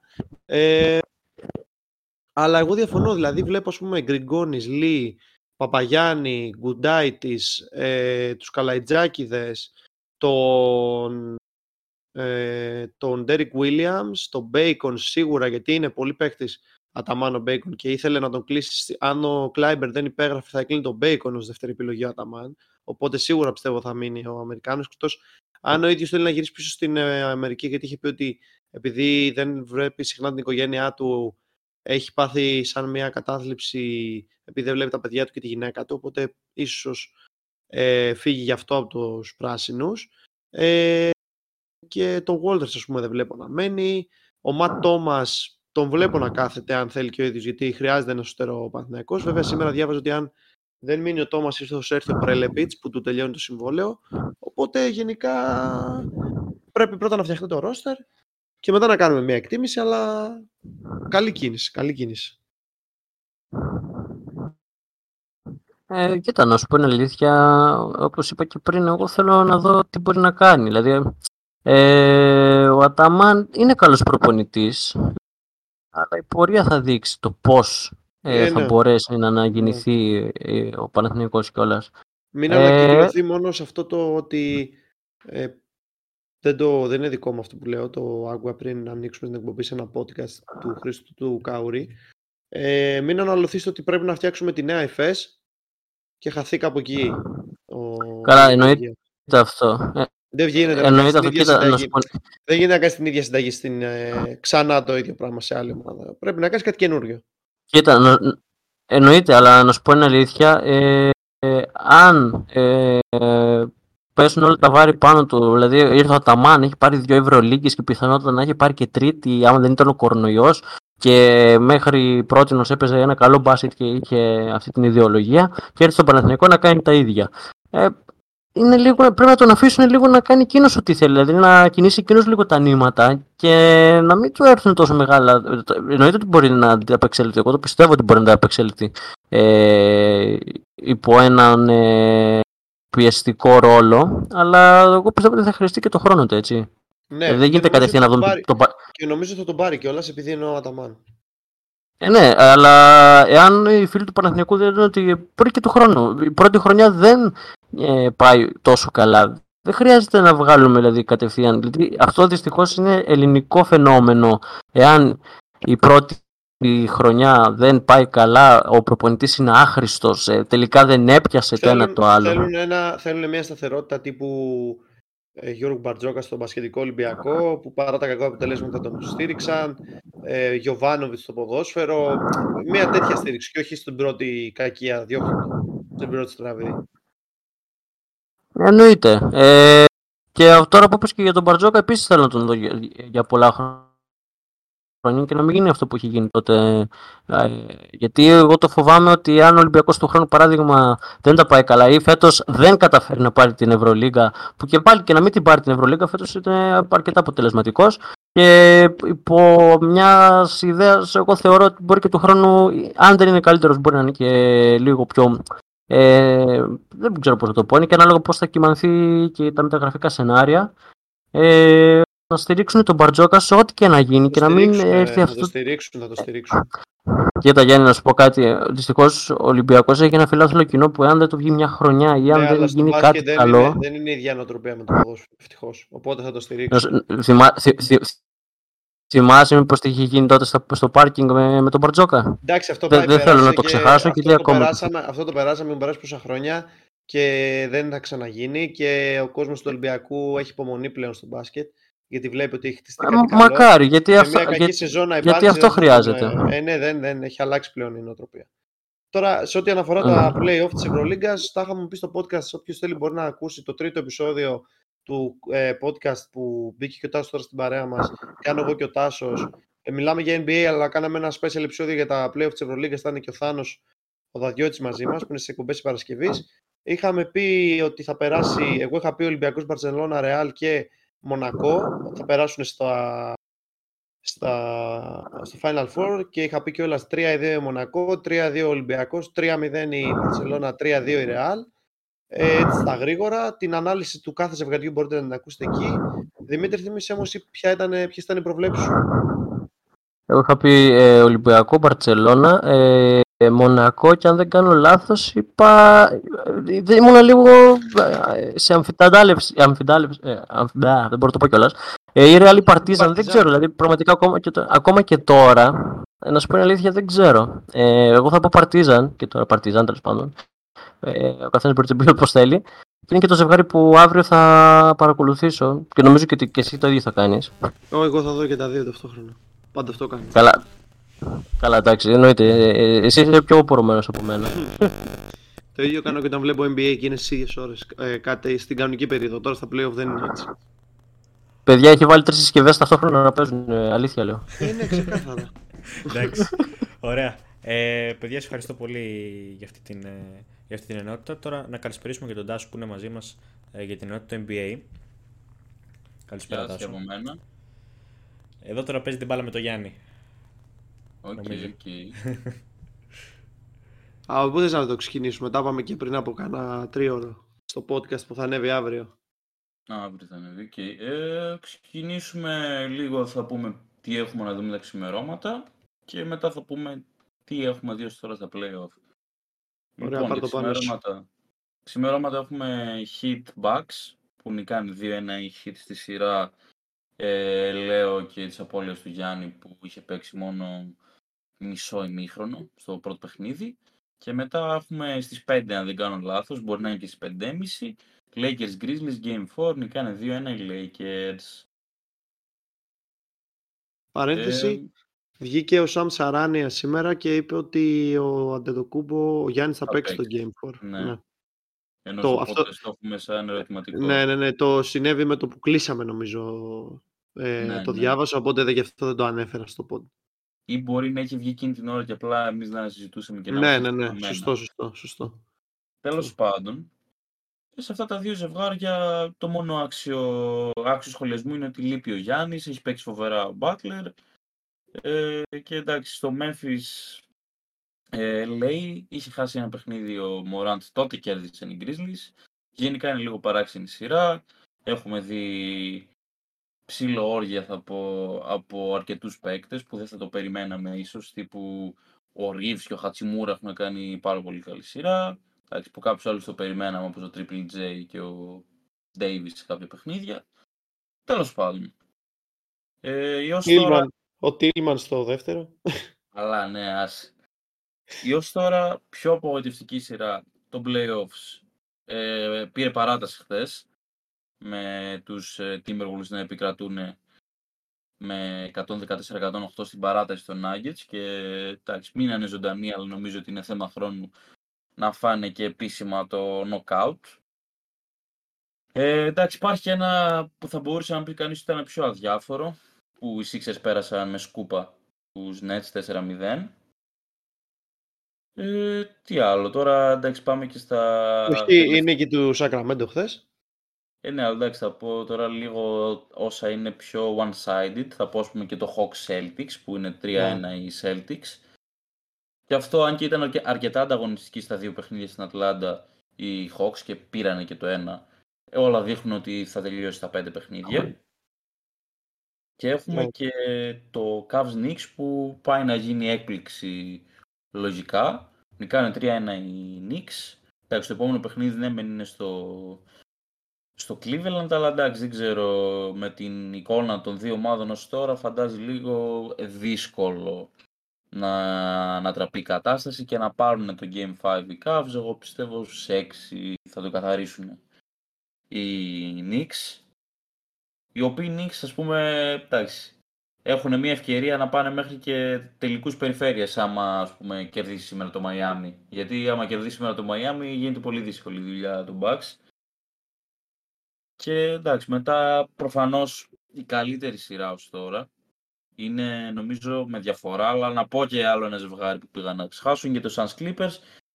Εμένα το Suns Clippers μου έχει φανεί ότι άμα ήταν υγιείς οι Clippers αυτή τη σειρά την παίρνανε, αλλά δεν είναι. Τι πιο σύνηθες, όλο το αέρα του Καγουά και του, και του Paul George στους Clippers είναι ένα τεράστιο what if.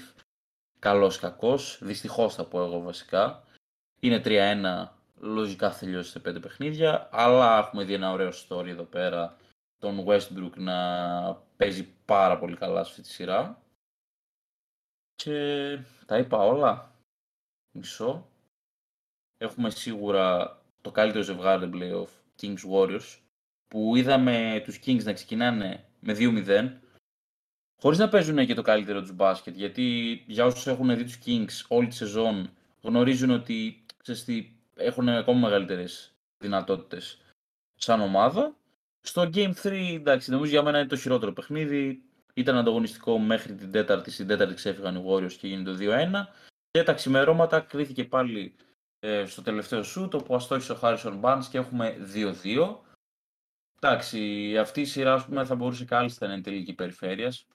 Ε, έχουμε δει τόσο καλό μπάσκετ. Ε, δεν ξέρω τι μελιγένεστε σε αυτή τη σειρά. Ελπίζω, ε, επειδή εντάξει, εγώ θέλω κιόλας να περάσω στο Σακραμέντο, ελπίζω να αναστηθεί λίγο ο Σαμπόνης, ο οποίος δεν έχει παίξει τόσο καλά σε αυτή τη σειρά. Από την άλλη, ο Fox στα πρώτα του playoff έχει κάνει όρια, κυριολεκτικά όρια, είναι άρρωστος. Ε, τι έχεις να προσθέσεις, Γιάννη; Ε, ναι, μπορώ να πω ότι όσα είπες με, με συμφωνώ 100%.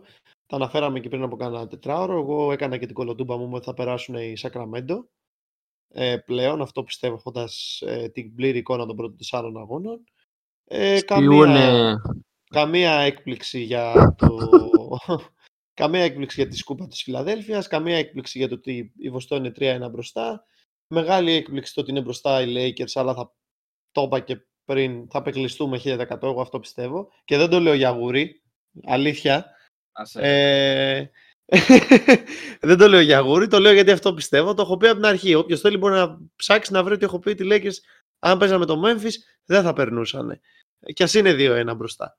Ε, ε, μεγάλη χαρά για τη Νέα Υόρκη γιατί ε, μ' αρέσει έτσι, οι ιστορικές ομάδες να πηγαίνουν καλά οπότε χαίρομαι που είναι στο 3-1 και επειδή είναι έτσι και ομάδα που παίζει πολύ καλή άμυνα μ' αρέσει το σύνολό τους. Ε, μετά άλλο παιχνίδι που η σειρά που μου έχει κάνει εντύπωση προφανώς είναι αυτή με το Milwaukee δεν ξέρω το κατά πόσο θα μπορέσει να ανασυγκροτηθεί και τώρα το Milwaukee παρά την επιστροφή του Γιάννη σήμερα και να πάρει το match, γιατί έχουμε δει ότι και το Miami πολλές φορές ακόμα και με τον, και με τον Γιάννη μέσα ε, δεν διστάζουν να κερδίσουν τους ε, Bucks, οπότε είναι κομβικό γιατί εκεί αλλάζει όλη η σειρά και ίσως το 3-1 μετά είναι δύσκολο να ανατραπεί. Ε, και Το Denver όπως, το, όπως τα περίμενα, 3-1. Το Phoenix, όπως είπες και συμφωνώ απόλυτα μαζί σου, αν ήταν υγιής, η Stars στο Clippers θα βλέπαμε τελείως διαφορετική σειρά και είδαμε και τι θα μπορούσε να γίνει στο Game 1 όταν το πήραν οι Clippers. Αλλά από εκεί και έπειτα τραυματίστηκε και ο Kawhi και είναι άλλη ιστορία. Ε, και εντάξει, όταν έχεις και πέντε superstar είναι αλλιώς ε, και μιλάω φυσικά για τους ε, Suns. Τώρα ποιο άλλο ζευγάρι ξεχνάω. Ε, νομίζω τα ανέφερα όλα. Αυτά σε γενικές... Ο πέμπτος. Superstar των Suns. Γιατί ε, πέμπτος. Κάτσε, συγγνώμη, Durant, Booker. Συγγνώμη, τέσσερις. Ναι, ναι, ναι, συγγνώμη, συγγνώμη, μπερδεύτηκα. Μέτρησα εγώ λάθος. Τέσσερις. Ναι, Durant, Booker, Aiton και ο Μπιγιόμο, ναι, και ο Chris Paul. Ε, αυτά. Πιστεύω ότι μιας και τώρα μιλάω για του Suns, ακράδατο ότι αν ήταν ο. Έστω ο Λέοναρντ θα ήταν άλλη σειρά. Και θέλω να δω τι θα γίνει σήμερα στα δύο μάτς που είναι οι Memphis με τους Lakers και οι Lakers με τους Memphis πιο σωστά και το Miami Bucks γιατί θα κρίνουν πολλά είτε προηγηθούν οι D3-1 είτε ισοφαριστούν οι σειρές από, τους, ε, από αυτούς που έχουν χάσει το πλεονέκτημα έδρας. Γενικά, ωραία play-off βλέπουμε. Δεν μόνο δύο-τρεις σειρές είναι αδιάφορες, δύο σειρές είναι αδιάφορες, όλες οι άλλες έχουν τη δική τους ιστορία. Ναι, ναι. Ε, ωραία, ευχαριστώ πάρα πολύ παιδιά για την, ε, για την παρέμβαση αυτή. Ε, λοιπόν, πάμε σε ένα μικρό διάλειμμα και επιστρέφουμε το σχόλιο του Νίκου για να ε, κλείσουμε μετά από αυτό την, ε, την εκπομπή. Λοιπόν, επιστρέψαμε ε, στο τελευταίο μέρος της, ε, της εκπομπής. Ε, δεν ξέρω αν είναι ο Νίκος έτοιμος. Ε, ωραία, λοιπόν. Γεια σου Νίκο, καλησπέρα. Πώς είσαι; Καλησπέρα, καλησπέρα στην εκπομπή. Ε, είμαστε πλέον θεωρώ σε ένα από τα κρισιμότερα σημεία, της, ε, από τις κρισιμότερες καμπές της φετινής σεζόν σε όλα τα επίπεδα, είτε σε επίπεδο πρωταθλημάτων, είτε σε επίπεδο Ευρώπης. Πλέον έχουμε μπει στην τελική ευθεία. Ε, να πούμε ότι είχαμε χθες δύο... Να ξεκινήσουμε από τα εγχώρια τα δικά μας. Ε, ήταν σίγουρα δύο πολύ σημαντικά διπλά για τους δύο πλέον διεκδικητές του τίτλου. Αν και όπως έχω ξαναπεί, ποτέ εγώ δεν πίστεψα ότι ήταν τέσσερις οι διεκδικητές, ε, παρά το γεγονός ότι ο Ολυμπιακός και Πάοκ ήταν ε, σχετικά κοντά βαθμολογικά με ΑΕΚ και Παναθηναϊκό, ήταν σαφές ότι ήταν οι δύο ομάδες που το, ήταν, πιο, είναι πιο κοντά στο, ήταν πιο κοντά στο πρωτάθλημα, το πιστέψαν περισσότερο, είχαν μεγαλύτερη διάρκεια στη σεζόν, ε, είχαν επιμέρους Ειδικά η ΑΕΚ είχε κάνει κάποιες, ε, είχε κάποια διαστήματα σε κάποια παιχνίδια που είχε παίξει εξαιρετικά. Παναθηναϊκός έχει μια συνέπεια ε, τη διαχείριση των παιχνιδιών γενικότερα μέσα στη σεζόν. Να πούμε ότι εγώ δεν, έχω, δεν τα έχω δει τα παιχνίδια, αλλά από αυτά, έτσι, από ό,τι έχω καταλάβει, ε, της ΑΕΚ ήταν πιο κυριαρχική η νίκη μέσα στο Καρεσκάκι παρά το γεγονός ότι διαμορφώθηκε στα τελευταία λεπτά. Ε, ήταν καλύτερο στο πρώτο ημίχρονο. Ο Παναθηναϊκός ήταν πιο ροντέο το παιχνίδι, είχε ένταση μέχρι και το τελευταίο λεπτό. Να πούμε ότι ε, από στατιστικής πλευράς, τώρα από τη δικιά μου πλευρά, ότι η ΑΕΚ έκανε το πρώτο της διπλό στο Καραϊσκάκι μετά τη σεζόν 17-18, όταν τότε είχε κερδίσει με ένα-δύο. Ε, ήταν Φεβρουάριος του 2018 με τον κόλλη του Γιακουμάκη τότε που ήταν πολύ κρίσιμο για την, ε, για την κατάκτηση πρωταθλήματος εκείνης της χρονιάς να πούμε εδώ ένα ιδιαίτερο στατιστικό που προκύπτει ότι τη σεζόν 17-18 ήταν η τελευταία φορά που η ΑΕΚ δεν είχε κερδίσει μέσα στους ζωσιμάδες των Ιωαννίνων κάτι το οποίο έγινε και φέτος, δηλαδή έχασε στα Γιάννα, δεν κέρδισε και ταυτοχρόνως ήταν η τελευταία χρονιά που είχε κερδίσει μέσα στο Καϊσκάκι και κέρδισε ξανά και φέτος. Να πούμε επίσης ότι ήταν και η τελευταία ε, το 17-18 είναι και η τελευταία χρονιά που είχε κερδίσει και τον γενικά τον Ολυμπιακό και, και αυτό ξανασυνέβη πάλι φέτος, δηλαδή βλέπουμε πολλές διασυνδέσεις της φετινής σεζόν με τη σεζόν 17-18 ε, ε, οπότε και αυτό έχει την, ε, τη σημασία του. Να πούμε ότι ήταν η πρώτη της, ε, το πρώτο της διπλό εναντίον του Ολυμπιακού με δύο γκολ διαφορά εντός του 21ου αιώνα καθώς ε, όλες οι άλλες νίκες που έχει πετύχει είτε στο Φάληρο, είτε ε, στο Καρεσκάκι, είτε στο ΆΚΑ, γιατί έχει χρησιμοποιήσει και το ΆΚΑ σαν έντρο Ολυμπιακός, είτε στη Ριζούπολη, ήταν με ένα γκολ διαφορά είτε με σκορ 0-1 είτε με σκορ 1-2. Οπότε ήταν και αυτό το πρώτο της διπλό με δύο ε, με δύο τέρματα διαφορά, με περισσότερα του ενός δηλαδή. Ε, επίσης, ένα άλλο στοιχείο που έχουμε είναι ότι τις τρεις φορές που παίξαν στο Καριασκάκι ο Ολυμπιακός ΑΕΚ φέτος για πρωτάθλημα και κύπελο φέραν τρία διαφορετικά αποτελέσματα, καθώς στο πρώτο παιχνίδι είχε έρθει Χ, ισοπαλία 0-0, στο δεύτερο παιχνίδι χρονικά είχε κερδίσει ο Ολυμπιακός με 2-1 για το κύπελο Άσος και χθες διπλό. Τώρα για τον Παναθηναϊκό, πολύ σημαντική, πολύ σημαντική νίκη στην Τούμπα, έβγαλε αντίδραση ε, μετά το... Έχει βγάλει πολύ καλή αντίδραση μετά το 0-0 εναντίον του Βόλου, τη, την μεγάλη γκέλα που είχε φέρει ε, στις αρχές Απριλίου στο, στη Λεωφόρο που είχε χάσει και το πέναλτι. Έκτοτε έχει πάρει δύο πολύ σημαντικές νίκες μέσα στη Θεσσαλονίκη και έχει κερδίσει και τον Ολυμπιακό κατά κράτος με 2-0 ε, όπως είχαμε σχολιάσει και στην προηγούμενη ε, εκπομπή. Ε, ήταν, θύμισε λίγο, επειδή πολλά site το υιοθετήσαν αυτό, γενικώς γράφτηκε ότι θύμιζε λίγο ο Λιζαντέμπε 2004 ε, ε, καθώς μπήκε τον νικητήριο γκολ στην εκπνοή του παιχνιδιού.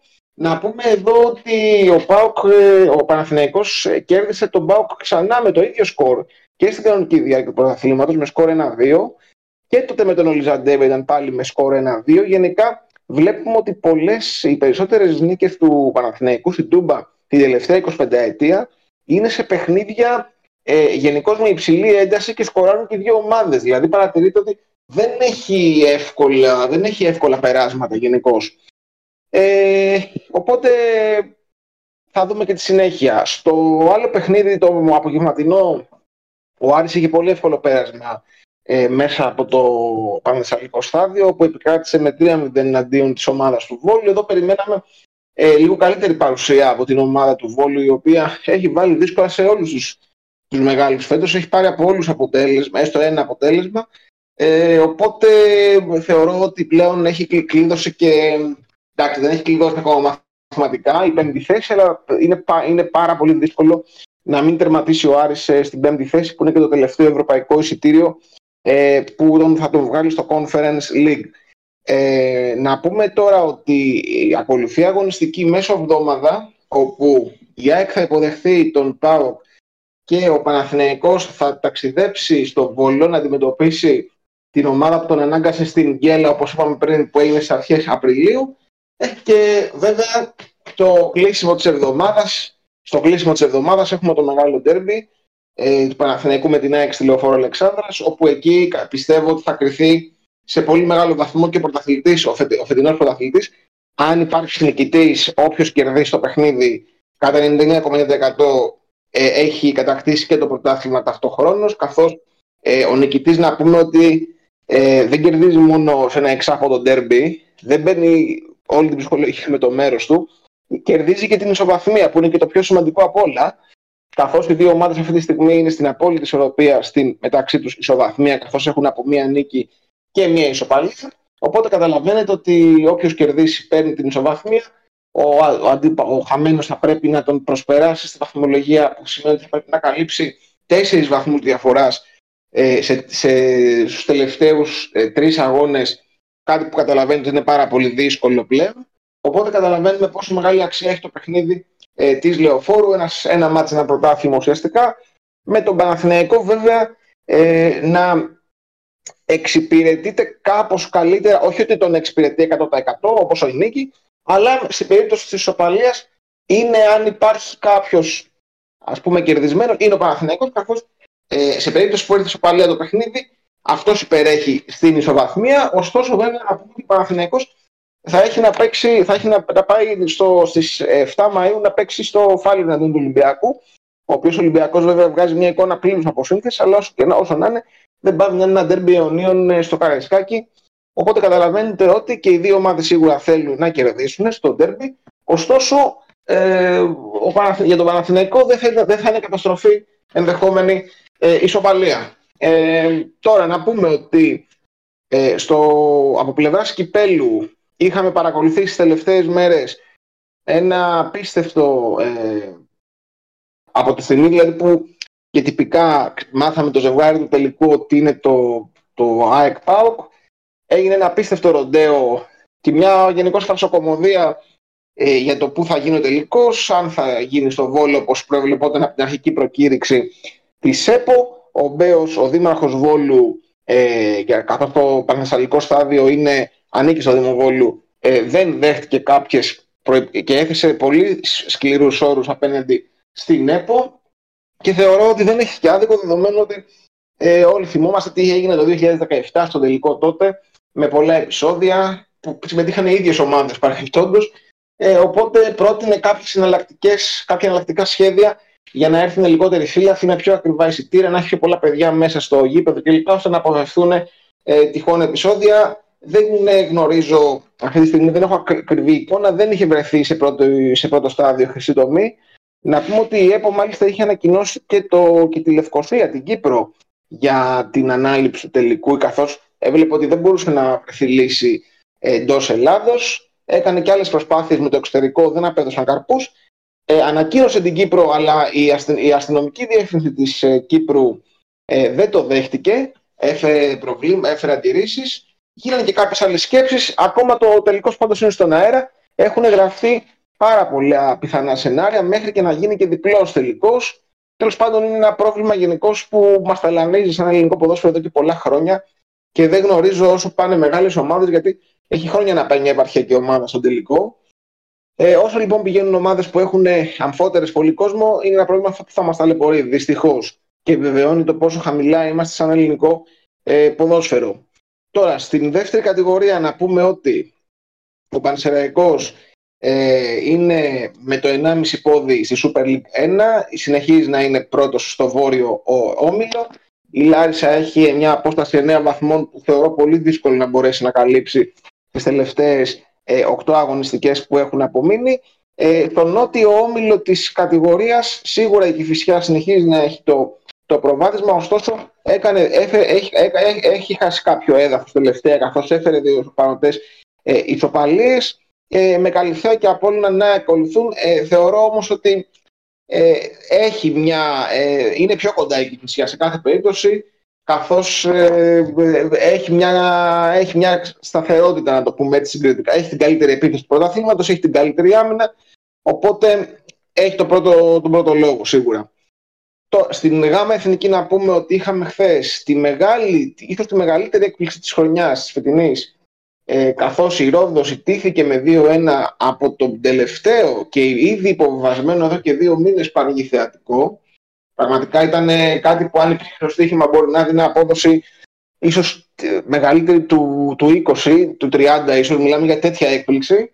Ε, θεωρώ ότι αυτοκτόνησε πραγματικά τον όμιλο τον τέταρτο λέμε πάντα, όπου ο Ελικός θα είναι ο, ο, ο, 99,9% ο πρωταθλητής, δεδομένου ότι έμεινε η Ρόδος τρεις βαθμούς πίσω του και ο Πανιόνιος πλέον τέσσερις, ο οποίος Πανιόνιος δεν έχει ε, ούτε μαθηματικές ελπίδες πλέον με τα χθεσινά αποτελέσματα για την ε, άνοδο στην κατηγορία. Ε, τώρα να περάσουμε εκτός συνόρων όπου είχαμε στο, στην Ιταλία τη μεγάλη νίκη της ε, Νάπολη μέσα στο, στο Allianz Stadium εναντίον της Juventus στις καθυστερήσεις του παιχνιδιού η οποία Νάπολη να πούμε ότι ρέφαρε κάπως με αυτό το αποτέλεσμα τις προηγούμενες της απώλειες ε, ειδικά εναντίον της Βερόνα και βέβαια τη βαριά ήταν αντίον της Μίλαν και τον αποκλεισμό από το Champions League. Κάπως δηλαδή διασκέδασε τις εντυπώσεις, να το πω έτσι. Ε, πέτυχε μια πάρα πολύ μεγάλη νίκη αντίον της Juventus, η οποία ήταν ανεβασμένη τελευταία με την έννοια ότι είχε πάρει και τους βαθμούς, τους 15, τις επιστράφηκαν σε πρώτο βαθμό τουλάχιστον, σε προσωρινά οι βαθμοί. Αυτό θα αποφασιστεί βέβαια σε τρίτο στάδιο ε, στη, στα Ιταλικά δικαστήρια. Οπότε λοιπόν πλέον ε, είμαστε ένα βήμα πριν και την μαθηματική στέψη των Απολιτάνων ως πρωταθλητές Ιταλίας, καθώς σε περίπτωση που κερδίσουν τη Σαλερνιτάνα στις 29 Απριλίου και η Λάτσιο δεν κερδίσει μέσα στο Μιλάνο εναντίον της Σίντερ, που το θεωρώ εξαιρετικά πιθανό, ε, η Νάπολη είναι και μαθηματικά πρωταθλήτρια Ιταλίας και να πούμε ότι αν συμβεί αυτό θα έχει γίνει από Απρίλιο μήνα, κάτι που είναι πάρα πολύ δύσκολο σε ένα τόσο δυνατό πρωτάθλημα όπως το Ιταλικό, που καταλαβαίνετε, δεν συμβαίνει συχνά. Συνήθως Μάιο μήνα ή και Ιούνιο, συνήθως Μάιο βέβαια, αναδεικνύονται μαθηματικά οι πρωταθλητές. Στα άλλα παιχνίδια να πούμε ότι ε, η Λάτσιο έχασε από την Τωρίνο μετά από πολύ καιρό, γιατί είχε ένα σερή νικών, έκανε την πρώτη της ήττα. Αυτή τη στιγμή χάνει και η Ρώμα από την Αταλάντα. Ένα 0 στην ανάπαυλη του ημιχρόνου. Η, η οποία Ρώμα να πούμε ότι έκανε την μεγάλη ανατροπή στο, στο παιχνίδι με τη Φέγγινορ την Πέμπτη και προκρίθηκε στα ημιτελικά του Europa League. Δεν μπορεί να, ε, αυτή τη στιγμή είναι πίσω στο σκορ. Να πούμε εδώ ότι η Ίντερ επέστρεψε στις νίκες για το, για το, για το Ιταλικό πρωτάθλημα μετά από 1,5 μήνα, καθώς παρά τις συνεχόμενες ευρωπαϊκές επιτυχίες ε, και την πρόκληση της τελικά είχε χάσει πολύτιμο έδαφος στα παιχνίδια με Μόντσα, Σαλερνιτάνα και Φιωρεντίνα, όπου πήρε μόλις ένα βαθμό σε σύνολο 9 διεκδικήσεων. Καταλαβαίνετε αυτό σε έχει κάνει ζημιά και την έχει αφήσει σχετικά πίσω στη βαθμολογία. Ε, εδώ τώρα άμα η Ρώμα ιτηθεί σήμερα βλέπουμε ότι παρατηρούμε μια τεράστια μάχη για την ε, τέταρτη θέση όπου τη διεκδικούν τρεις ομάδες, η Ρώμα, η Μίλαν και η Ίντερ, οι οποίες θα παίξουν και μεταξύ τους, δηλαδή και η Μίλαν έχει να ταξιδέψει στο Ολύμπικο και η Ίντερ στο, μέσα στο Μάιο θα παίξουν στο Ολύμπικο εναντίον της Ρώμα. Η Αταλάντα ε, και αυτή μπαίνει ίσως στο, στο κόλπο καθώς πηγαίνει στους 52 βαθμούς, δηλαδή είναι, βλέπουμε ότι είναι τέσσερις ομάδες σε ένα βαθμολογικό καμβά των τεσσάρων βαθμών. Ε, θα έχουμε μάχη μέχρι τέλους για όλα τα εισιτήρια. Είναι αυτό που είχα πει και στην προηγούμενη εκπομπή. Μπορεί να τερματίσουν όλοι σε όλες τις πιθανές θέσεις. Ειδικά με αυτό που έγινε με την Juventus που πήγαν όλοι μια θέση κάτω. Καταλαβαίνετε, καταλαβαίνετε τι, τι μάχη έχει να γίνει μέχρι το τέλος. Και να πούμε βέβαια ότι ε, η Μίλαν και η Ίντερ, οι οποίες ε, πλέον διακινδυνεύουν το εισιτήριο για το Champions League μέσω πρωταθλήματος καθώς ε, είναι πλέον πολύ ωριακά, έχουν χάσει πολύτιμο έδαφος από τις απώλειες βαθμών που είχαν στο πρωτάθλημα οπότε καταλαβαίνετε ότι και ο ημιτελικός μεταξύ τους που θα γίνει, οι δύο ημιτελικοί που θα γίνουν για το Champions League στις 10 και 16 Μαΐου δεν έχουν μόνο, εντάξει σίγουρα ε, ένας ημιτελικός Champions League έχει άλλο πρεστίζ, έχει άλλη βαρύτητα είναι παιχνίδια με τις δεκαετίες μπορούμε να πούμε για τις ομάδες καθώς μετά από αρκετά χρόνια και αμφότερες βρίσκονται στον ημιτελικό του Champions League τόσο η Ίντερ μετά το, τη σεζόν του Τρέμπλ με το Μουρίνιο το 2010 όσο και η Μίλαν μετά από 15 χρόνια και αυτή θα παίξει σε ημιτελικό Champions League μετά το 2007 για την ακρίβεια οπότε καταλαβαίνετε ότι εκτός από το κίνητρο του να συμμετάσχει μια από τις δύο ομάδες σε τελικό είναι και το γεγονός ότι παίζεται και το, και το μέλλον του Champions League καθώς υπάρχει πολύ μεγάλη πιθανότητα να μείνουν εκτός τετράδας αν ε, τους περάσει και τις δύο η Ρώμα. Οπότε καταλαβαίνετε πλέον ότι η μόνη διέξοδός τους για να συμμετάσχουν στο Champions League της επόμενης περίοδου θα είναι να περάσουν τελικό και να κερδίσουν τον νικητή του Real City που θα προκύψει από το άλλο ζευγάρι και να κατακτήσουν την, ε, τη διοργάνωση. Δηλαδή έχουμε φτάσει σε ένα τέτοιο σημείο. Να πούμε βέβαια εδώ για την Ίντερ ότι υπάρχει και το κύπελο μεσοβδόμαδα που θα παίξει τον επαναληπτικό εναντίον της Juventus και αυτός είναι ένας σημαντικός ε, στόχος ε, δεδομένου ότι από το άλλο ταμπλό θα, θα, παίξει, θα αντιμετωπίσει την Φιωρεντίνα οπότε ο τελικός να πούμε θα γίνει 24 Μαΐου στο, στο Ολύμπικο οπότε υπάρχει για, για τους νερατζούρ υπάρχει και αυτή η εκκρεμότητα και υπάρχει και ένα πολύ ακραίο σενάριο να πούμε το οποίο, το οποίο λέει το εξής ότι αν η Ίντερ ε, τερματίσει στην 7η θέση του πρωταθλήματος και δεν, πάει, δεν, δεν κερδίσει το Champions League και ιτηθεί στο τελικό του κυπέλου από την Φιωρεντίνα, κινδυνεύει να μείνει και τελείως εκτός Ευρώπης. Ξαναλέω, πολύ ακραίο σενάριο, πολύ δύσκολο, αλλά δεν πάει να είναι ένα υπαρκτό ε, σενάριο. Οπότε γι' αυτό είπα και πριν ότι και, και το κύπελο Ιταλίας έχει και αυτό ιδιαίτερη σημασία. Τώρα να πάμε λίγο πιο μακριά, θα πάμε λίγο από το...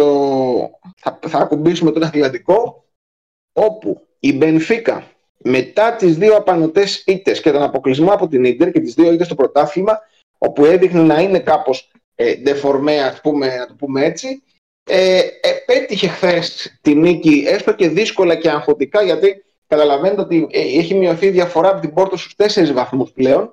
Πέτυχε τη νίκη λοιπόν εναντίον της Εστορίλ, η οποία παλεύει για την παραμονή της στην κατηγορία μαζί με τη Μαρίτιμο.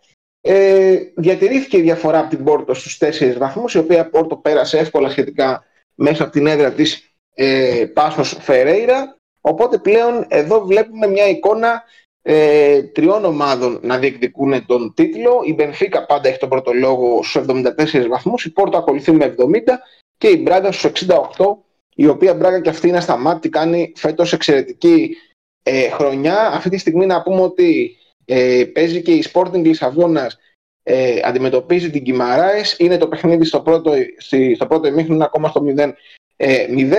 Ε, η Sporting Λισαβόνας, η οποία θα τερματίσει σίγουρα στην τέταρτη θέση της ε, φετινής ε, σεζόν, ε, η οποία δεν τα κατάφερε αντίον του Juventus στην πρόσφατη αναμέτρηση του Europa League και έμεινε στο ισόπαλο 1-1 και γνώρισε τον αποκλεισμό από τη συνέχεια της διοργάνωσης. Και μιας και πιάσαμε έτσι τις ευρωπαϊκές διοργανώσεις, να κάνω έτσι και ένα τελευταίο σχόλιο, μιας και αναφέρθηκα και νωρίτερα και για το Champions League, ότι βλέπουμε ότι ε, έχουμε πλέον στα, έχουμε πάει στην ημιτελική φάση όλων των διοργανώσεων και η Ιταλία έχει κάνει πολύ δυνατή αντεπίθεση στη φετινή ε, σεζόν με, με τις πέντε ομάδες να συνεχίζουν κανονικά. Είναι η πρώτη χώρα σε ομάδες αυτή τη στιγμή στις ευρωπαϊκές διοργανώσεις, δηλαδή από τις 12 ομάδες που έχουν απομείνει, οι πέντε είναι Ιταλικές. Σίγουρα η μία εκ των Ίντερ η Μίλαν θα πάει, θα βρίσκεται στον τελικό, δηλαδή έχουμε σίγουρα μια Ιταλική στο τελικό και έχουμε και τη Juventus εναντίον της Σεβίλης σε ένα πολύ δυνατό ζευγάρι στο Europa League να διεκδικεί την είσοδό της στο τελικό του Europa League και τη Φιωρεντίνα σίγουρα ε, και, και, συγγνώμη, και τη Ρώμα εναντίον ε, και, και η Ρώμα θα προσπαθήσει να πάει και αυτή στον τελικό ε, του Europa League και η Φιωρεντίνα αντίστοιχα στον τελικό του Conference. Οπότε καταλαβαίνετε ότι δεν αποκλείεται να έχουμε Ιταλική παρουσία και στους τρεις ε, τελικούς κάτι που, είναι, που έχουμε να δούμε αρκετά χρόνια βέβαια και σίγουρα δείχνει ότι υπάρχει μια άνοδος ας πούμε ε, όχι του Ιταλικού ποδοσφαίρου εντάξει σίγουρα δεν μπορεί να γίνει επιστροφή άμεσα στα επίπεδα που πολλοί θα θέλανε στα επίπεδα που ήταν πριν 20 χρόνια που έχει φτάσει να είναι και το κορυφαίο πρωτάθλημα της Ευρώπης για πολλά χρόνια όπως προπαθίζουμε με κορυφαίους ποδοσφαιριστές κλπ. Αλλά σίγουρα ε, υπάρχει μια τάση προς τα εκεί. Ε, οπότε αναμένουμε μέσα στη βδομάδα όπως είπα, τον επαναληπτικό ε, του Inter Juventus. Έχουμε την αγωνιστική, ε, την, την εμβόλυμη αγωνιστική στη Super League και πάμε για το επόμενο Σαββατοκύριακο, όπως είπα και πριν, με το μεγάλο ντέρι Παναθηναϊκού ε, ΑΕΚ και θα ανανεώνουμε το ραντεβού μας ε, για την εκπομπή της Δευτέρας 8 Μαΐου ε, όπου εκεί πλέον θα είμαστε και ένα, ένα, ένα κλικ μία μέρα ουσιαστικά πριν από τους πρώτους ε, ημιτελικούς του, του Champions League και από τα πρώτα παιχνίδια ε, όπου είναι ίσως τα πολύ σπουδαία μάτια, δεν το συζητάμε αυτό είναι δεδομένο. Οπότε θα πούμε πολλά περισσότερα τότε. Ωραία, ευχαριστούμε πολύ τον Νίκο. Ε, σίγουρα από εδώ και πέρα οι εκπομπές θα είναι κάπως πιο γεμάτες καθώς θα έχουμε πολύ ιδιαίτερη αγωνιστική δράση ε, τόσο στην Ελλάδα αλλά και στην Αγγλία ακόμα, όπου και εκεί ακόμα μένεται η μάχη για τον τίτλο. Ε, σας ευχαριστώ πολύ που μας κάνατε παρέα. Ε, ευχαριστώ πολύ τον Νίκο, τον Τάσο, τον ε, Γιάννη και τον Δημήτρη που ήταν ε, ε μαζί μας απόψε. Ε, μέχρι την Παρασκευή που θα ξαναπούμε. καλό βράδυ, καλή συνέχεια.